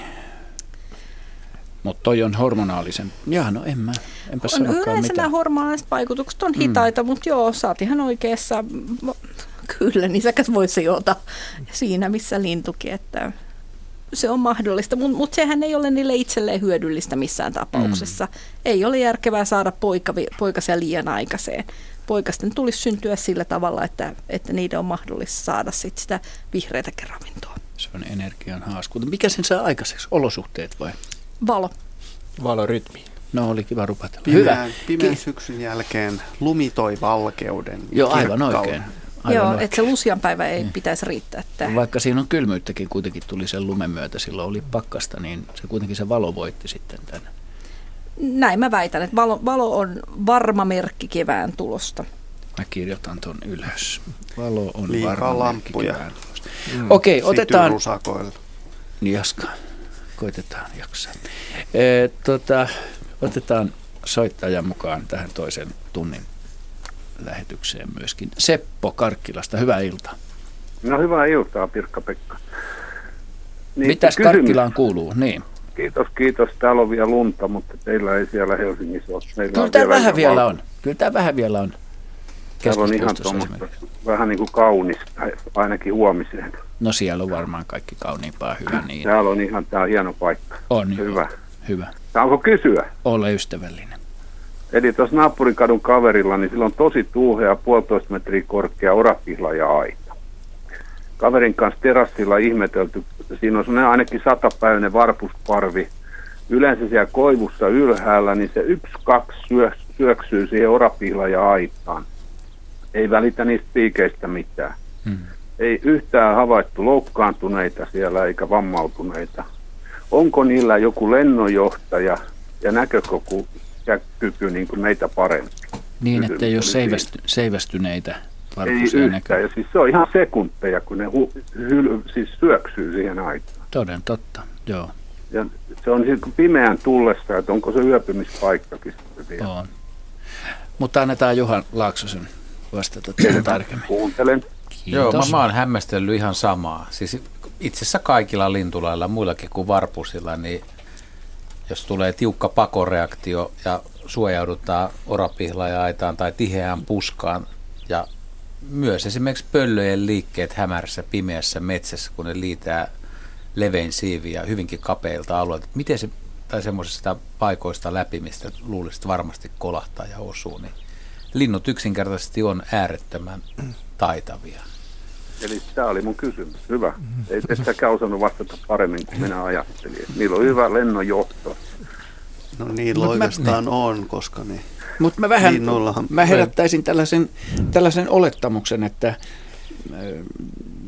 ne voi kuitenkin tehdä sitä. Jos ajatellaan, että nuoret yksilöt esimerkiksi lentelee päin autoja tai ikkunoita, heijastumia, niin kuitenkin me ei olla ehkä todistettu sitä, että mikä estäisi kuitenkaan niin kuin törmäämästä. Se on ehkä vähän harvinaisempaa, mutta ihminen ei ehkä ole havainnut sitä, että nuori varpuna esimerkiksi voisi törmätä vaikka piikkiin kuolematta nyt siihen, mutta että jonkunlaista haparointia siinä varmaan voisi olla. Siis lintujen kyky lentää esimerkiksi yhdessä ja laskeutuu sieltä koivullat vasta alas tämmöiseen puskaan, niin yhtä ihmeellistä on se, että kun parvi on yhdessä, niin parven jäsenet ei törmää toisiinsa. Ja se johtuu siitä, että niillä on pikkuaivot paljon kehittyneemmät kuin esimerkiksi ihmisillä. Ne pystyy ryhmässä tekemään tietynlaisia suorituksia ja käännöksiä, mihin toinen reagoi niin nopeasti, että mikä ei välttämättä kaikilla nisäkkäillä onnistu. Kaloilla kylkiviivan aistin ansiosta ne pystyy tekemään vielä huimempia suorituksia. Mutta se, että jos siellä on semmoisia piikkejä tai oksia, niin me ihmiset ehkä ajatellaan, että tämä piikki on jotenkin erilainen ansa kuin joku oksa. Että mä en ole yhtään varma, että se lintu välttämättä sitä piikkiäkään niin kuin sieltä kauempaa niin kuin sisäistä. Siellä on piikki, mutta se näkee, että siinä on jotain, niin se pystyy sitä väistämään ja se pystyy sen aistimaan. Se ei myöskään törmää vieruskaveriin. Se yksinkertaisesti vaan pikkuaivojen toiminnan ansiosta on niin tavattoman tehokasta. Onhan niillä ollut aikaa treenata, jos ajatellaan, että se meteori, joka törmäsi maahan ja tuhosi dinosaurukset, niin siitä on 65 miljoonaa vuotta. Ja linnut on, tätä juuri tarkoitan, että linnut on aina... Ei ollut siipiä, laskeutumissiipiä. Siis mun mielestä nämä ei edes levitä siipiä, niin, tai sitten on niin nopea se liike. Että... Se on nopea se liike, mutta että niillä on ollut tässä evoluution pitkässä juoksussa aikaa treenata sitä ainakin 65 miljoonaa. Joo, ja tosiaan lintujen niin sanotut pikkuaivothan on suuremmat kuin ne varsinaiset aivot ja pikkuaivojen tehtävä on nimenomaan koordinoida erilaista liikettä ja niin poispäin. Ja jos nyt ajatellaan sitä, että miten vaikkapa tervapääsky nauttii tästä planktonista, joka lentää tuolla taivaalla, niin se vetelee sataa siinä vaakalennossa ja poimii ne hyönteiset matkalta. Siinä voi itse kukin miettiä, että miten hyysi itseltä onnistuu, vaikka olisikin hävittäjällä liikenteessä. Niin, okei, olen tyytyväinen vastaukseen. Kiitoksia. Kiitos soitosta, Seppo, ja hyvää syksyä. Hei hei. Ari. Mulla tuli tästä orapila-aidasta ja varpusparvesta mieleen yksi semmoinen omakohtainen havainto. Ihan samalla tavalla varpuset pörähti sinne orapila-aitaan ja syy oli se, että varpushaukka tuli lekuttelemaan siihen aidan viereen. Se lekutteli niin kauan, että ne varpuset siirtyi siinä orapihlaaja-aidassa sinne toiselle puolelle sitä aitaa, jopa sinne maahan orapihlaaja-aidan suojaan. Ja sitten yhtäkkiä se haukka teki semmoisen liikkeen, että se syöksyi sieltä maan tasosta niiden orapihlaaja-aidan runkojen välistä, semmoisesta 10-15 sentin raosta täysillä sinne varpusten kimppuun ja sai varpusen kiinni sillä tavalla. Miten sekin teki sen aivan silmän räpäyksessä. Meni niin pienestä raosta, että se veti vaan siivet suppuun ja sieltä suhahti läpi ja varpusen niskassa. Se oli harjoiteltua ja tosi hienosti tehty. Monesti saaristossa nähnyt, kun varpushaukkojen päämuutto on käynnissä, tai varsinkin nuorten, niin siinä elokuun loppupuolella, niin noi erilaiset pikkulinnut, viherpeipot ja tämmöiset, ne menee usein ruusupuskiin piiloon. Ja minun monta kertaa käynyt niin, että kun mä oon jossain kokemassa pyydystä, niin yhtäkkiä semmoinen dinosaurus on juossut niin kuin ohi siitä, niin kuin semmoinen pitkäpyrstöinen varpushaukka puskasta toiseen ja linnut edellä lentänyt. Se on aika yllättävä kokemus kyllä niin kuin nähdä se. Yrittää juosten ottaa niitä kiinni. On se hienoa nähdä. Ei ole tullut mieleen, että pitäisi vähän niin kuin... On se uskomaton, miten kovaa esimerkiksi tiheässä kuusikossa kanahaukka voi lentää osumatta niihin oksiin. Se on täysin käsittämätöntä. Okei, no mutta mennään eteenpäin. Seuraava soittaja, Markus Myyryläinen Nousiaisista. Hyvää iltaa. Hyvää iltaa. Mitäpä haluat? Kuuluu hyvin. Mitäpä haluat, Markus, kysyä? Niin, että se, että mikä on ne kääpiö päästää sen tammihiiren laita nykypäivänä. Kun äiti Puuarilta sain lahjaksi Luontoillan kirjan vuodelta 1985, ja siinä oli silloin jo merkintä, että on vähän uhanalainen systeemi, mikä on tänä päivänä. Joo, hyvä kysymys. No ne on kaksi ihan erilaista lajia. Tammihiirihän on semmoinen, se on tosi veikeän näköinen otus, jota on helppo tunnistaa, koska se poikkeaa kaikista muista meidän nisäkkäistä. Ja silleen ajattelisi, että sen sen levinneisyys tunnettaisiin, mutta tilanne on ihan toisenlainen. Meillä on havaintoja Teuvalta 1989 vuodesta joitain vuosia eteenpäin.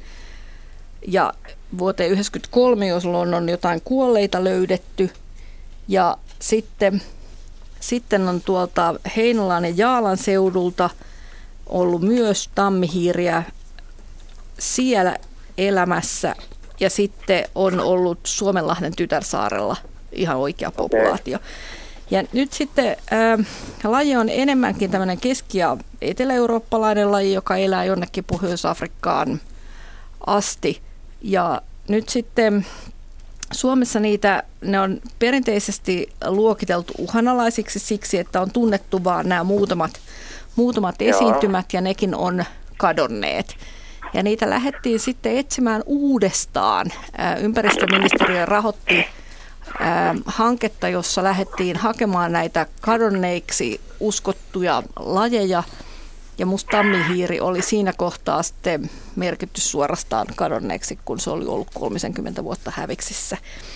Okay. Ja Ilpo Hanski johti sellaista etsintää Luonnontieteellisen keskusmuseon toimessa. Ja mä sanoisin, nyt on taas vaikea itse ajatella taaksepäin. Mä sanoisin, että siitä on yli 5 vuotta, mutta alle 10 vuotta, kun tätä tehtiin. Ja niitä ei löydetty. Nämä kaikki samat paikat käytiin läpi, mistä Jaalan paikat ja Teuvan paikat ja kaikki, mistä oli vain havaintoja, ne muutamat paikat etsittiin tiiviisti, mutta mitään ei löydetty. Voi sentään niin. Taipalsaaressa oli kans. Okay. Siellä oli näköhavaintoja jotain. Joo. Ja sitten tietenkin näitä on vaikea aina todentaa, että jos ihmisellä, ja tietenkin ennen vanhaan, vielä 10 vuotta sitten kaikilla ei ollut sellaista kännykkää, jolla voi ottaa valokuvia, niin tästähän on seurannut se sitten, että oli paljon huhupuhetta, mutta hyvin huonosti sit niinku sellaista aineistoa, joka olisi todennettavissa. Mitään ei löydetty. Ja se voi olla osittain kiinni siitä, että tammihiiri on tosi vaikea todentaa. Se on yöeläin ja liikkuu paljon niin kuin, puissa ja lehvästössä. Et sen ylipäänsä niin kuin kiinni saaminen ei ole helppoa. Mutta toisaalta sitten siellä Teuvalla ne oli menneet ihan tavallisiin rotaloukkuihin silloin 80-luvun lopussa, että ilmeisesti sekin olisi ollut mahdollista. Mutta mitään ei ole löytynyt, huonolta näyttää. No niin. Ja sikäli käytän heti tilaisuuden ja sanon kaikille suomalaisille, että jos näkyy sellaista oudon näköistä hiirtä, jolla on hassu naamari ja tuuhea häntä, niin nyt ne kännykkäkamerat sitten esiin. Koska se todistusaineisto ja aineisto tästä, että semmoinen veijari meillä vielä eilellis, niin olisi toki kaivattua. Joo, ja esimerkiksi Luomukselle Luonnontieteellisen keskusmuseon sivuilla on pieni juttu tästä aiheesta ja siellä on myös kuva tammihiirestä komeassa rosvanaamarissaan. Ja tämä on sillainen kuin aika hauska otus, että tämähän on pääsääntöisesti lihansyöjä ja jopa harrastaa kannibalismia. Ja esimerkiksi tuolla Tytärsaaressa, joka valitettavasti kuuluu rauhaa rakastavalle naapurillemme tänä päivänä, niin siellä se on varsin runsassa, se on tappanut kaikki muut pikkunisäkkäät sieltä Tytärsaarelta, joka on kuitenkin kohtuullisen kokoinen saari. Ja se on myös aktiivinen lintujen pesärosvo ja kaikin puolin niin kuin tuon naamarissa ansainnut kyllä tapojensa puolesta, mutta talvella se viettää rauhanomaisaa yötä muiden unikekolajien tapaa ja nukkuu. Ja horrostaa. Tai horrostaa, joo, se voi herätä. edetä. No mitä tulee tähän toiseen lajiin? Toiseen lajiin, niin, josta oli puhe, on sitten kääpiöpäästäinen, joka on hyvin, hyvin pieni, Euroopan pienimmäksikin nisäkkääksi mainittu mitätön päästäinen, joka on tämmöinen siperialaistyyppinen laji. Sanoinko jotain? Ei. No niin. Ja kääpiöpäästäinen on levinnyt Suomeen idästä. Sitä ei oikeastaan Ruotsissa tavata kuin ihan muutamassa paikassa, Norjassa jossain pienissä paikoissa. Ehkä ne on sitten jotain refugioita, jotka on jäänyt jääkauden jälkeen. Mutta meille se on ilmeisesti, ei olla oikein varmoja, että onko se levittäytynyt niin kuin viime aikoina tai viimeisen sanotaan 100 tai 150 vuoden aikana vai onko se ollut kauemmin? Meillä on hyvin vähän niin kuin museoaineistoa ja tietoa siitä, mutta tiedetään, että ne havainnot, mitä kääpiöpäästäistä on, niin ne ei ole aivan eteläisimmästä Suomesta, että ihan eteläisin Suomi ja rannikko näyttää siltä, että sitä ei välttämättä olisi. Niin, ja se tulisi niin kuin vahvasti tuolta rajan takaa, mutta on levittäytynyt myös sitten erityisesti siitä merenkulkusta Ruotsin puolella. Todella pieni eläin. Se on Suomen pienin nisäkäs, niinkö? Se on, ja sen paino voi olla alle 4 grammaa, puolesta toista 4 grammaan. Ihan, niin, en halua sanoa ketään mitättömäksi, mutta mahtuu istumaan euron kolikolle. Vähäpätöinen. Niin. Se on hieno eläin, mutta se on ihan järisyttävän pieni. Voisi kuvitella, että sen elinikä ei ole yhtä mittava kuin mitä hänen pienuudessa. Niin, no jopas nyt. No päästäisten elinikä on ylipäänsä semmoinen, että kun päästään elää vuoden, niin se on hyvin lähellä päiviensä päätä. Mutta kuvitelkaa, jos emo painaa maksimissaan 4 grammaa, niin minkä kokoinen on vasta syntynyt vaivaisi päästäisen poikainen? Imemässä emon, anteeksi, kääpiöpäästäisen poikainen, imemässä emonsa nisiä. Niin. Kuvitelkaa. Hyvin pienet. Mutta tämä selvä kuulee, ja nyt semmoinen kysymys vielä, että mikä oli Suomen luontoillan historian ensimmäinen sähköpostikysymys? Semmoinen kiinnostaa vieläkin, että kuka kysyy ja koska kysyy. Jaa, ootas kun mä katson tuosta. Kaivetaan esiin jostain. Hyvä, ei mitään. Niin. Kiitos. Joo, kiva, kiitos. Kiva syksyä. Joo. Hei hei. Moi. Niin, mitä luulet, Asko Hauta-aho, vaikka ei sinulla mikrofonia tässä olekaan. Että voisiko sellaista mistään jäljittää. Tuskinpa nyt enää on niin pitkään jatkunut. Sano se tuohon. Ei voi jäljittää. Kiitos Asko. Kiitos Asko. Meinaat, ettei neuvoselta löydy arkiiveistä ei mitään. Hyvät ystävät, kuuntelette Luontoiltaa. Meillä on runsas puoli tuntia lähetysaikaa jäljellä. Otetaan kuvallinen kysymys seuraavaksi ja se löytyy Radio Suomen etusivuilta.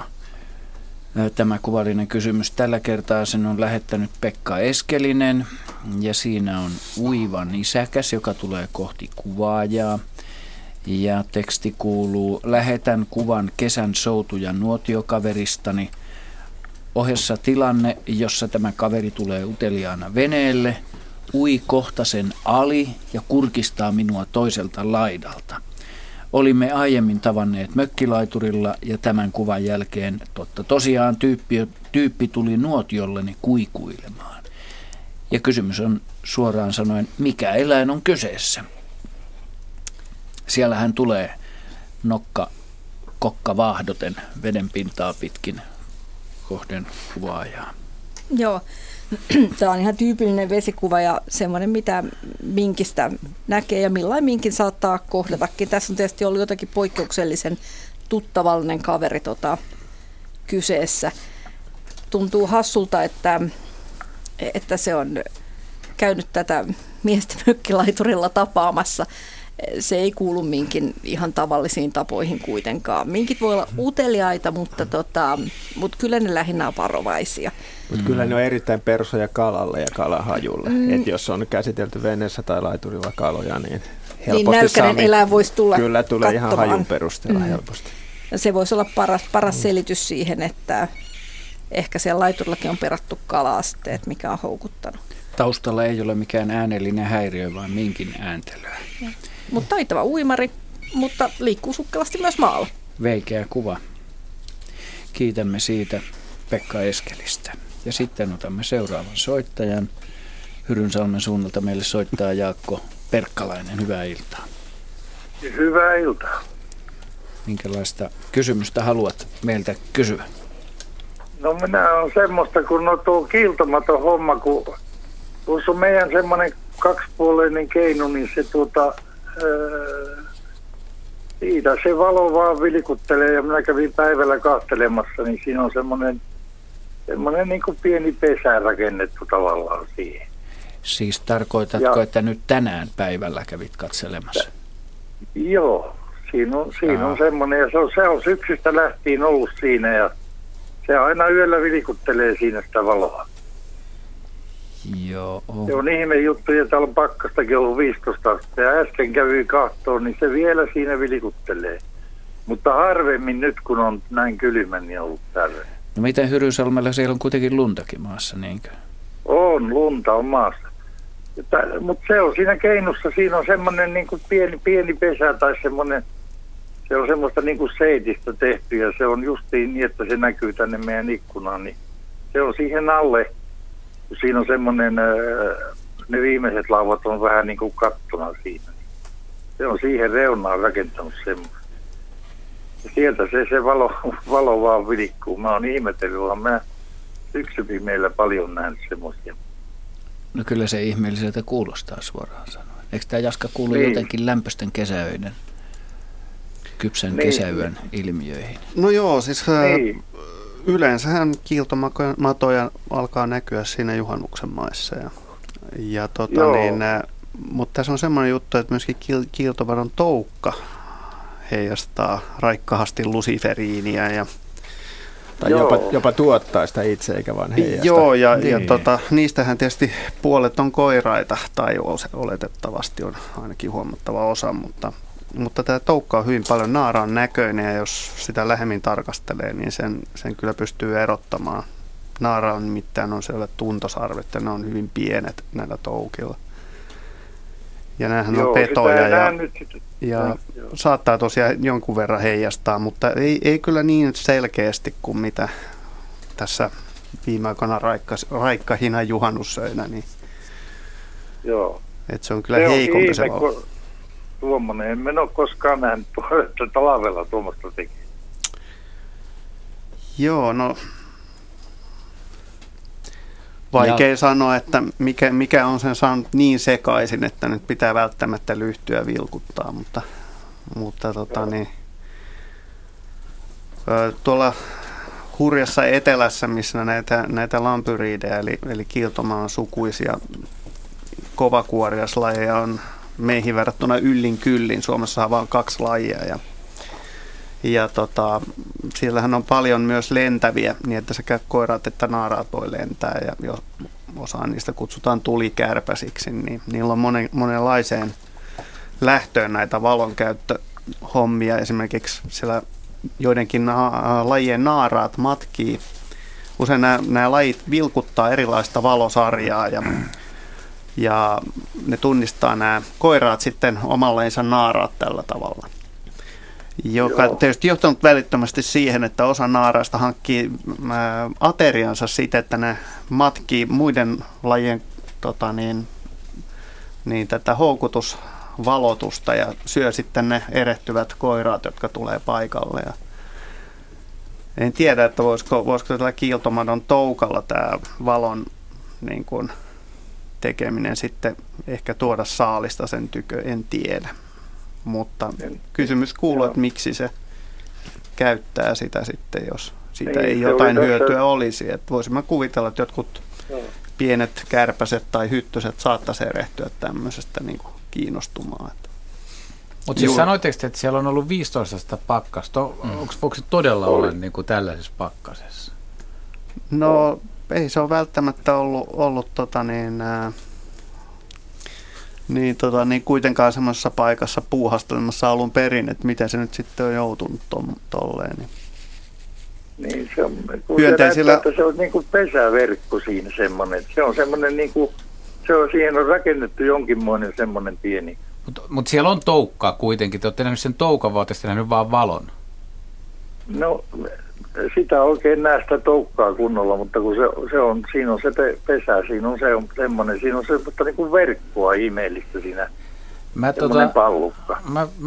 Mä veikkaisin kyllä, että voisiko olla mahdollista, että siis bioluminesenssistähän levissä ja bakteereissa ja kaloissa ja nilviäis kaikissa muissakin. Niin, ja sienissä. Sienissä, niin voisiko tässä olla kuitenkin kyseessä nyt joku levä tai bakteeri, joka on tuommoisessa pesämäessä, että se ei oikeasti kuitenkaan. Mä ajattelin ihan samaa, onko se ylipäätään kiiltomana, onko se useampi vuotinen tämä toukkavaihe vai ja talvehtiiko se toukka? Niin, että se on mahdollista, että se voi olla niin kuin siinä mielessä kiiltomaton toukka, mutta eihän se kudo mitään tämmöistä kehtoa itselleen kuin kiiltomato. Ei kyllä kudo.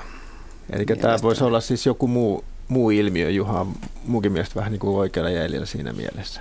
Se voi olla myös joku sieni, joka mä niinku veikkaisin kyllä oikeastaan, että se voisi olla jotain sientä ja siihenhän voi kuulua tämmöinen niinku verkkomainen, joka itse asiassa on sitten sienirihmastoa tai jotain muuta. Kyllä, sekin on mahdollista. Joo. Meillä on sieniä, jotka hohtaa valoa. Se on sama bioluminesenssi-ilmiö, mikä periaatteessa on kaikilla. Ei se koko ajan sitä valoa, se on vaan aina vilkuttaa välillä sitä. Ja. Tuossa syksyn pimeillä se oli hirveän irkas, mutta nyt se ei niin usein ja se harvemmin nyt sitä ei pidä. Onko, Jaakko, mahdollista, minkälainen kameravarustus sulla on, että ota siitä kuva ja lähetä meille? Laita jotain siihen mittasuhteeksi siihen viereen, esimerkiksi kolikko, jos sellainen löytyy. Niin, kokeillaan, jos onnistuu, niin minä kiitos, lähetän. Kiitos. Joo. Osoitteeseen luonto.ilta@yle.fi. niin voidaan palata asiaan. Tämä on mielenkiintoinen havainto. Herätti kivaa keskustelua. Joo. Kiitos soitosta ja kiitos havainnosta. Joo, kiitos. Kiitti. Hei hei. Joo, vajaa puoli tuntia lähetysaikaa jäljellä. Ja Asko halusi kertoa, että täällä lähetysikkunassa, niin kuin se oli, niin meillä on tammihiiren kuva. Hyville, siis kuuntelijoille kerrottakoon.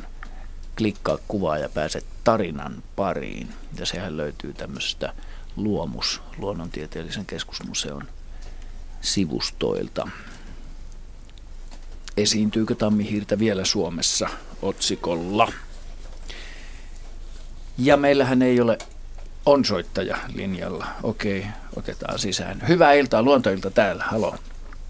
No Tapani, mä oon Suomussalmelta, hyvää iltaa. Terve, Tapani. Kuule, kun mä oon vuosikymmenten aikana niin hirvien kanssa jonkun verran operunut, niin kuin nytkin, niin nyt on täällä semmoinen ilmiö, että hirviet puottavat sarvensa. Ensimmäiset on nyt 3 viikkoa sitten havainnut, ja nyt on ihan vallan, että mistä tämä johtuu. Eihän tämä nyt voi olla, tai normaalistihan se on vasta joulukuun puolenvälin jälkeen ja vuodenvaihteessa, mutta nyt on ihan, sanotaan nyt pohjois-etelä-asteella, leveysasteella, niin mitä on nyt kartoitettu tässä, niin 100 kilometrin säteillä, niin tämmöinen ilmiö. Joo. Niin, että vähän aikaisessa ollaan. Siinpä. Onko tämä Heidi ihan tavatonta? Mä mietin, siis tavatonta siinä mielessä, että ilmiö on kyllä mun mielestä uusi. Ja mä mietin, että liittyykö tämä ylipäänsä siihen, että hirven lisääntyminen alkaa vähän aikaistua. Että sitä on tapahtunut. Että oikein niin kuin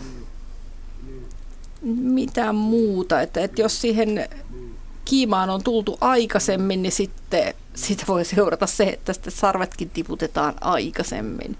Ja mun mielestä semmoinen ilmiö on ollut viime vuosina, mutta johtuuko se metsästyskäyttäytymisestä tai johtuuko se ilmastonmuutoksesta vai mistä se johtuu, niin on kyllä aika nihkeä tuohon vastaamaan.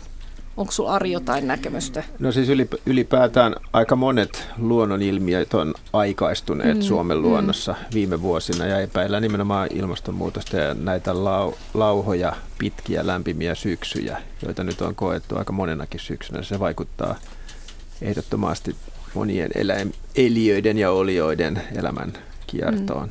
Mutta sinällään niin kuin hirvelle voisi olla hyvä saada vasat syntymään mahdollisimman aikaisin keväällä, jolloin niillä on enemmän aikaa kasvaa. Ja tietenkin kun meillä kevätkin niin kuin aikaistuvat. Tyypillisestihän nuoret naarat tulee myöhemmin kiimaan kuin ne vanhemmat. Et niillä vanhemmilla on ollut niin kuin enemmän aikaa ja sitten nuoremmilla vähemmän. Ja kyllähän tämä voisi hyödyttää. Tästä on keskusteltu paljon tästä metsästyksen valikoivuudesta hirven kohdalla. Että sehän vaikuttaa todella paljon, että minkä ikäisiä ja kokoisia yksilöitä poistetaan sitä populaatiosta. Ja niin kuin sanoit, niin eri ikäisillä naarailla se kiima on eri aikaan. Se ohjaa aika voimakkaasti, jos on tämmöinen voimaperäinen tietyn ikäisiin yksilöihin kohdistuva metsästys, niin se valikoi tätä populaatiota tiettyyn suuntaan. Että sillä voi hyvinkin olla osuutensa tässä asiassa. Mutta tosi vaikea ilmiö, ja tämä on ehkä semmoinen, mitä on ihan vakavissaan pyritään seuraamaan. Että se tietyllä tavalla on semmoinen asia, joka vaikuttaa sekä metsästäjiin, miten ennemmin tai myöhemmin, jos se rupeaa vaikuttaa hirvikantoihin, ja sitten toisaalta, jos tämä liittyy ilmastonmuutokseen, niin onhan se aika niin kuin näkyvä muutos meidän luonnossa. Ja paljonhan on puhuttu siitä hirven kohdalta, että esimerkiksi aika monet vasat on ollut yllättävän pieniä syntyessään. Sitä on pahoiteltu, joo. Mutta tämä on varmaan tutkimuksen paikka, joo. Joo. Kelpaako vastaus, Tapani? No kyllä alustavasti, mutta sitten minulla olisi vielä toinen kysymys, kummallisuus. Katsos, mä olen vajaan 10 vuoden aikana täällä, niin varmasti toistakymmentä naarasvasaa käsitellyt, joilla on huomattavan laajentunut toinen sydänkammio. Eli siis tätä on, minä olen tämän eläinten kanssa jonkun verran ollut tekemissä vuosikymmenen, niin kuin mä sanoin, niin tämä on hyvin yleistä tuommoisilla huipputuottoisilla lehmillä, joilla sydän, että se, mutta se nyt ymmärretään, että kun on viritetty oikein huippuunsa, mutta sitten kuitenkaan ei aikuisilla hirvillä ole, että on, eikö ne jaksa, jos ei tule tapettua, niin eikö ne jaksa mennä talven yli, ja onko se sitten naaras, joka periyttää, vai ulos, joka periyttää, eikä se nyt eliolosuhteella, että ei nyt voi niin huonoa elämää tässä muutaman kuukauteen pitää, että se sydänkammio laaje. Tämä on siis nimenomaan naarasvasalla. Naarasvasoilla, että se on ihmeellinen, että tietysti tämä nyt on, sanotaan 50 kilometrin säteellä tässä tapahtunut tällä Suomussalmella, että ensin tästä on keskusteltu, että nyt tässä saa joku, ei virran tietysti siis jotkut muutkin, että onko se laajemmalti, mutta että tavallaan herättänyt sen, että onko se, perittääkö joku tietyt naarat tai perittääkö joku tietty uros tämmöistä, ja mistä ihmeistä tämmöinen johtuu. Eli tämä on niinku uusi ilmiö. No, tämä on nyt ollut vajaan 10 vuoden aikana mulle täällä tuluna eteen. No toi on tietysti mahdollinen selitys, että siellä on joku erikoinen periyttäjä, mutta ja sitten tuossa tietenkin olisi vielä se, että se periytyisi jostain syystä voimakkaasti juuri naaraille sitten toi. Mutta aiheuttaakohan, onko mitään viitettä, että se olisi aiheuttanut niille eläimille jotain ongelmaa tai? Ja ei, ihan niin kuin ulkoisesti on ollut sen kummempia kuin muu. Tietysti täällähän on suuri vasojen koko vaihtelu, ne vaihtelee 50 kilosta 90 kiloon, mutta sehän riippuu ihan tästä ravinnosta täällä. Ravintotilanteesta, joo. Tämmöinen ilmiö olisi kiva tietää laajemmin. Onko vastaavaa havaintoa muualta Suomesta, laajemmalta alueelta kuin vaan tuosta? No oletan, että metsästäjät kuuntelee tätä ja nyt miettivät tykönään tätä. Tuntee äkkinäinenkin, joka on, jos on sen laajentuneen sydänlihaksen, sehän on niinku, tavallaan niinku purjekangasta. Se on semmoinen, että se ei tarvitse mitään yliopistotutkimusta siihen. Niin näkee heti, että se on poikkeava. Kyllä. Joo.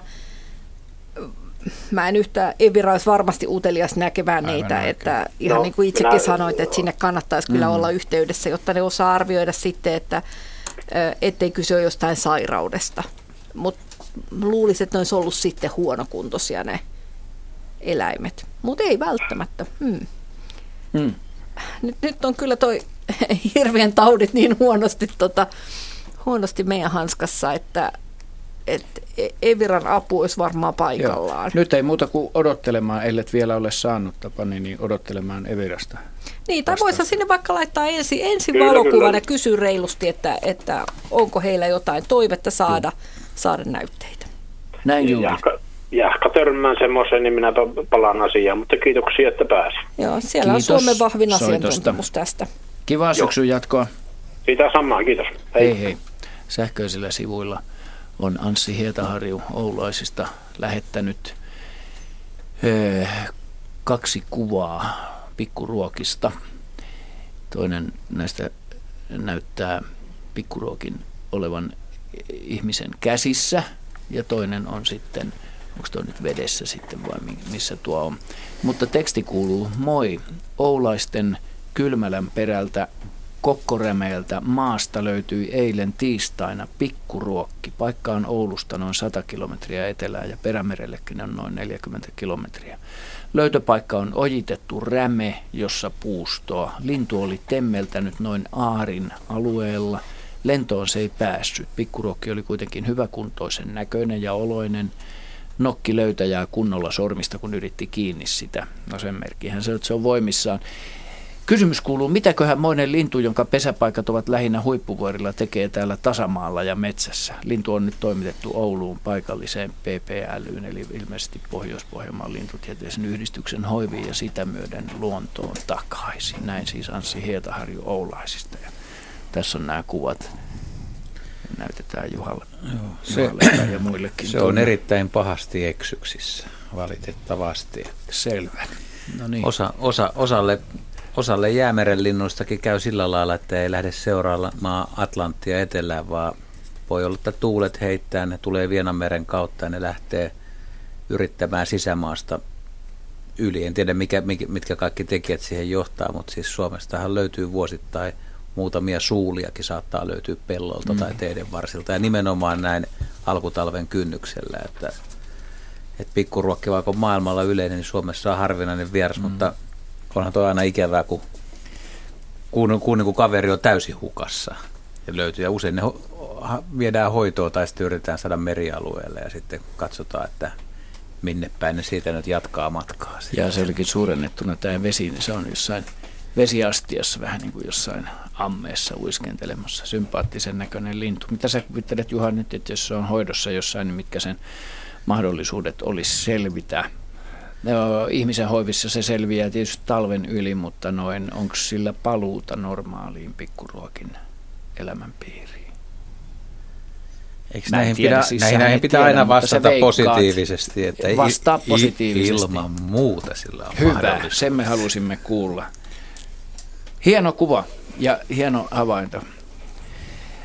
Ja sitten runsas 17 minuuttia lähetysaikaa jäljellä. Hannu Espoosta on seuraava soittaja. Terve, Hannu. No terve. Kiitos, että pääsin tänne. Mä olen kotitarveharrastaja, lintuvalokuvaaja. Hieno yhdyssana. Kotitarveharrastaja, lintuvalokuvaaja. Joo, hyvä.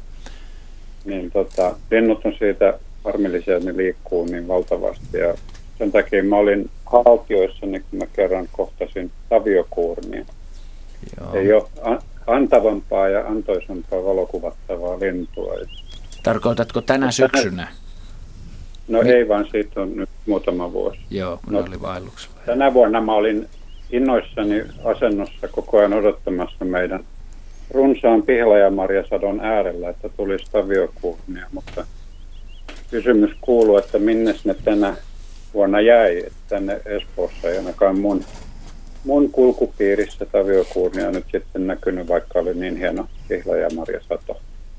Olisikohan niillä ruokaa? Joo, se on mystinen laji. Se on erittäin mystinen laji, että jopa juuri tällaisina vuosina, kun tilhet liikkuu ja rastaat liikkuu, niin kurnia saattaa tulla ja saattaa olla, että ei tule. Ja useimmiten on niin, että niitä ei tule. Että on vaan harvoja vuosia, milloin kuurnat on liikkeellä ja iskeytyy silloin kaupunkien ja taajamienkin marjapuihin niin, että ihmiset pääsee niitä ihailemaan. Ja toivoisi tietysti, että silloin myös kiinnittää huomioon ja opettelee tuntemaan ne. Sillä ei varmaan, siis se on oikeasti niin erikoinen laji, että sen liikkeistä ei välttämättä tiedetä ja silloin kun niitä on paljon liikkeellä, niin se ei ole pelkästään Suomen kantaa, Suomen pesimäkantaa, se on joitain kymmeniä tuhansia pareja, se on huonosti tunnettu laji ja nämä on Venäjältä tulleita lintuja, joita liikkuu silloin kun niitä on paljon, että voi olla, että siellä on ravintoa tarjolla, ne pystyy viettämään aikaansa siellä, mutta hyvä ja mielenkiintoinen kysymys. Mä en tiedä montako havaintoa etelärannikolta tänä vuonna on taviokuurnasta. Yhden kaverit kertoi, että he oli Jurmossa nähneet ja se oli ulkosaaristossa, niin kuin, ettei edes tässä etelärannikon vyöhykkeessä. Kertoo siitä vain, että aivan yksittäisiä lintuja on liikkeellä. Mm. Onko siitä mitään tietoa, kuinka usein tämmöinen vaellus saattaa tapahtua? Ei, se on ihan sattumanvarainen, että tässä on ollut 2000-luvulla pari semmoista aika hyvää vuotta. Mulla menee vähän nämä vuodet sekaisin. Et en muista, 2012 oli viimeksi hyvä. Joo, että milloin niitä on päässyt näkemään. Mutta siinä ei ole kyllä, se ei pysty oikein ennustamaan. Kuuran osalla ei pysty oikein sanoa yhtään mitään. Ja se käyttäytyy... Varmaan, niin, kerro vaan. Oli varmaan se 2012 sitten, kun mä tapasin tämmöisen parven Espoon edustan saaressa ja... Mm.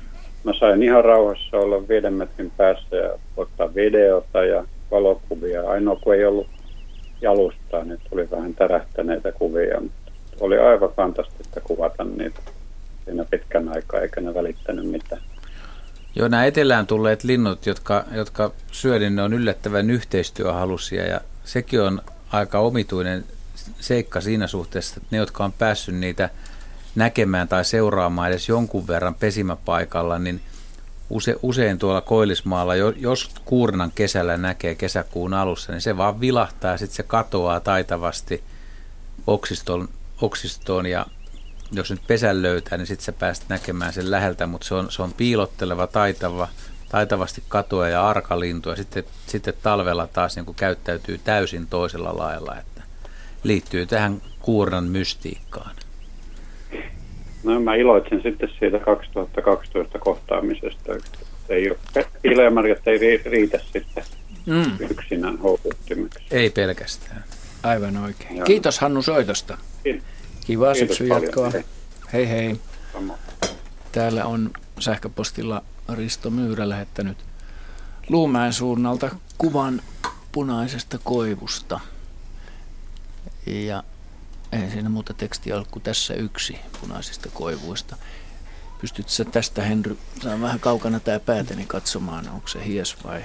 Kyllä se hieskoivulta vaikuttaa yleisilmeltänsä. Joo, nuori koivu. Kiitämme kuvasta. Ja kun meillä ei ole tuossa soittajaa, niin otetaan, Heidi on tänä iltaan fokuksessa, tulee paljon nisäkäskysymyksiä, niin otetaan täältä sähköinen kysymys. Tämäkin tulee Luumäeltä, niin kuin tuo kuvakin tuossa. Aivan sattumoisin Virpi on lähettänyt tämän. Mökillämme Luumäelle on terassilla kadonnut kaikenmoista kenkää. Muovisia tossuja useita ja nyt myös yksi turvakenkä. Tekijäksi epäilemme kettua. Mihin ihmeeseen se kenkiä kuskaa? Lähistöltä olemme löytäneet 2 muovitossua takaisin, mutta 5 kenkää on vielä kateissa. Tekisikö supikoira tällaista? Ja mihin se niitä mahdollisesti veisi? Voisiko kyseessä olla joku muu eläin? Nämä muovikengät ilmeisesti krokseja tai jotain merkkiä mainitsematta niin kuitenkin. Kyllä mäkin niin kuin mielelläni kuvittelisin nyt kesäisen yön ja ketunpentuja leikkimässä. En mä usko, että sillä aikuisella niin tarvitaan niitä kenkiä viedä. Se varmaan tietää jo, mitä kengät ovat, mutta...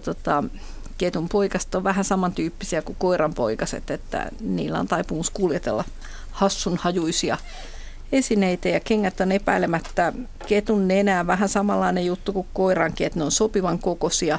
Niissä on semmoinen nisäkkään haju tai joku haju, mikä haju kenenkin kengässä on ja niiden kuljettaminen, ne on sopivan kokoista saalista ja sitä harjoittelua tulevaa elämää varten. Se on vähän niin kuin rottaa sitten niskasta retuuttaisi, kun sitä kenkää voidaan tappaa sitten jossain ja hyppiä sen päälle ja ehkä piilottaa se sitten jonnekin. Kyllä mä luulen, että lähimaastosta ne kengät löytyvät. Tai sitten voihan niitä, ikävä kyllä se voi viedä ne sinne kololleenkin, jossa ne poikaset saattaa sitten olla yöpymässä, että, ja etenkin huonolla säällä, jos niitä on sitten kuljetettu, ne on voinut joutua piiloon. Mm-hmm. Mutta lähimaastosta kenkiä niin etsisin, ne voi olla huonokuntoisia tietysti. Mm-hmm. Kirppuja kannattaa varoa, jos löytyy. Niin, pakastimen kautta voi ottaa ne takaisin käyttöön. Kiitos Virpi kysymyksestä. Otetaan seuraava soittaja mukaan lähetykseen. Aurasta soittaa Seppo. Iltaa. Hyvää iltaa. Hyvää iltaa. No nyt kun tuli lunta maahan, niin ilmaantui hyvin, hyvin pieniä jäniksen jälkiä tuohon pihalle ja puutarhan puolelle. Mutta vähän outo aika kai jäniksen poikasillekin. Toinen vaihtoehto, kuten yksi metsästäjä uhkaili, on, että meillä olisi tullut kaneja. Voiko ne liikkuu näin pitkällä? Taikka pitempiä matkoja, kun tässä ei lähettyviä luo mitään kanitarhaa eikä muutakaan asutusta. Ne on siis huomattavan pieniä. Hyvin pieniä. Ne sanotaan, että mitähän mä nyt sanoisin, että käpälän jälkeen olisiko 10 senttistä edes. Että ne ei ole juuri oravan jälkeä isompia sitten vai? No se oli oikeastaan aika hyvä vertaus, näin. Kyllä se kaniin melkein viittaa sillä. No siltä se alkaa tuntua, ikävä kyllä, mä en tiedä. Se on kovasti mahdollista, niin mitä tuohon sanoisi? Joku onneton on pitänyt teidän seudulla varmaan kaneja sitten kesälemmikkinä. Ja että jos joku on sellaista kesänä pitänyt, niin kaneillahan semmoinen hassu taipumus, että ne kyllä livahtaa niistä aittauksista, jos niitä ei ole todella pätevästi laitettu ja vielä reippaasti maan alle kaivettu, koska kaneilla on tapana kaivaa. Ja niillä on semmoinen veikeä ominaisuus, ne aika reippaasti lisääntyy myös. Kyllä, kanit on nopeita ja tehokkaita siinä. Minds think alike. Niin, mutta onko niillä sitten jonkunnäköistä muuttoliikettä, eli siirtyykö ne pitkiäkin matkoja? No joko se kanikolonia on nyt saanut alkunsa jostain kesällä laitetusta tai ulospistetyistä kaneista, uloskarranneista kaneista. Ei se, jos se on nyt vasta alkanut se kolonia, niin ei ne tänä kesänä vielä jumalattomasti ole ehtineet lisääntyä. Mutta ne on ehtinyt kaivaa sinne jo sellaisen koloston, joka todennäköisesti suojaa niitä talvelta. Ja kun tekin olette siellä niin etelässä, niin eihän sinne koskaan tule niin karmea talvi, etteikö ne siellä maan alla selviäisi. Et nyt sitten mä kyllä ehkä seurailisin niitä jälkeen ja miettisin, että minne kololle ne päätyvät. Koska esimerkiksi tuossa on lautapinnoa, että sen alle menee jälkiin, mutta lähinnä mä ajattelin, että kuinka kaukaa semmoiset sit voi siirtyä. Kyllä ne kilometrejä voi siirtyä ihan hyvin, mutta ei niillä ole mitään syytä siirtyä, jos ne saa jonnekin vaan kaivettua sen koloston. Ja sen jälkeen, kun se kolosto on kaivettu ja se tukikohta on olemassa, niin sen jälkeen ne eivät kyllä mielellään siirry. Se on iso effortti ja työ niiltä eläimiltä. Varsinkin jos ravintoa löytyy siltä seudulta. Sitten eikä sittenkään, jos ravinto loppuu siitä, niin sitten kauas talvellahan liiku. Sitä ei voi kaivaa, että se on kaivettava kesällä. Mikä se villintyneen kanin levinneisyys tällä hetkellä Suomessa on? No villintyneen ja kaneja tavataan koko pääkaupunkiseudulla. Sitten niitä tavataan tuonne radanvartta Mäntsälää kohti mentäessä. Hajahavaintoja on eri paikkakunnilta. Sitten sieltä Turustahan tavattiin jonkun verran, mutta en mä usko, että kyllä ne on jo varmaan jonkun ihan laskemia. Ellei ne ole sitten. Niin, se on mun mielestä ainoa vaihtoehto. Mä tuosta netistä katselin nopeasti, niin Auran seudulla on kaneja myynnissä ollut, että kyllä siellä niitä on. Kyllä mä seuraisin sitä ja katsoisin, missä ne on. Ja jos se on ihan upouus kolonia, niin on mahdollisuus poistaa niitä. Fretti on todella tehokas, jos jollain metsästäjällä sellainen sattuu olemaan, joka on kokenut. Ja sitten mä tiedän kyllä, että fretin omistajat myös tekevät retkiä frettien kanssa, ihan tämmöisiä poistoretkiä. Että jos ne kanit sieltä päädytään poistamaan, niin se fretti on yksi tehokkaimmista ja nopeimmista ja ehkä myös luonnonläheisimmistä tavoista poistaa kanin. Biologinen keino. Lähinnä tuntuu vaan se, että kun en todellakaan tässä mun tietääkseni ei ole lähimaillakaan ollut kellään Kaniemään sitä kysellyt tässä. Jostain se kuitenkin alkaa. Ei taida myöntää, että meillä oli kaneja. Jos on kesäkaneja ollut ihmisillä, ja voihan olla jotain kesäasukkaita myös. Että, kyllä mä itsekin niin kuin olen... Meillä on ollut kesäkaneja, jotka palautimme kyllä syksyllä sitten sinne. Palautimme sinne, mistä ne olivat kotoisinkin, mutta ja olimme tarkkoja, että ne ei karanneet. Mutta jos ne karkaa, niin kyllä ne viihtyy Suomen luonnossa. Mm. Kiitos Seppo soitosta ja mukavaa alkutalle. Hei hei. Älkää nyt hyvän aikaa lintuja ruokkikoon niin, että ne kanitkin tulee ruokittua. Miksi sä mulle ton sanot? Sä osoitit sen ihan suoraan mulle. En ruokin lintuja kaupungissa.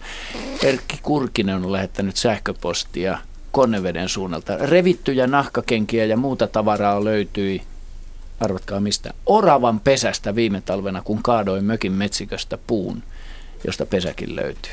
Siis orava on kuskannut sinne. No tässähän on taas kyse siitä, että haetaan pihmikkeet, mutta pehmikkeitä haetaan. En tiedä, miten oravan pesään kokonainen kenkä mahtuu, mutta palasia pehmikkeiksi. Meillä on 5 minuuttia lähetysaikaa. Ehdittäisikö me yksi soitto ottaa? Otetaan rohkeasti. Hämeenlinnalta soittaa illan viimeinen soittaja Raimo Kärki. Terve Raimo. Terve, terve. Ole hyvä ja kysy, mitä mielessä liikkuu. Joo, kuulus oravasta kyselisin, kun tässä yhtenä talvena mökillä kattelin, kun orava yritti kiivetä lintulaudalle, mutta minä olin ilkeä ihminen ja mä olin tehnyt viemäriputkesta sen tolpan, niin ei se päässyt. Hyi. Se putosi maahan, kiroili kotvan siinä, takajalka löi tahtia ja häntä vatkasi.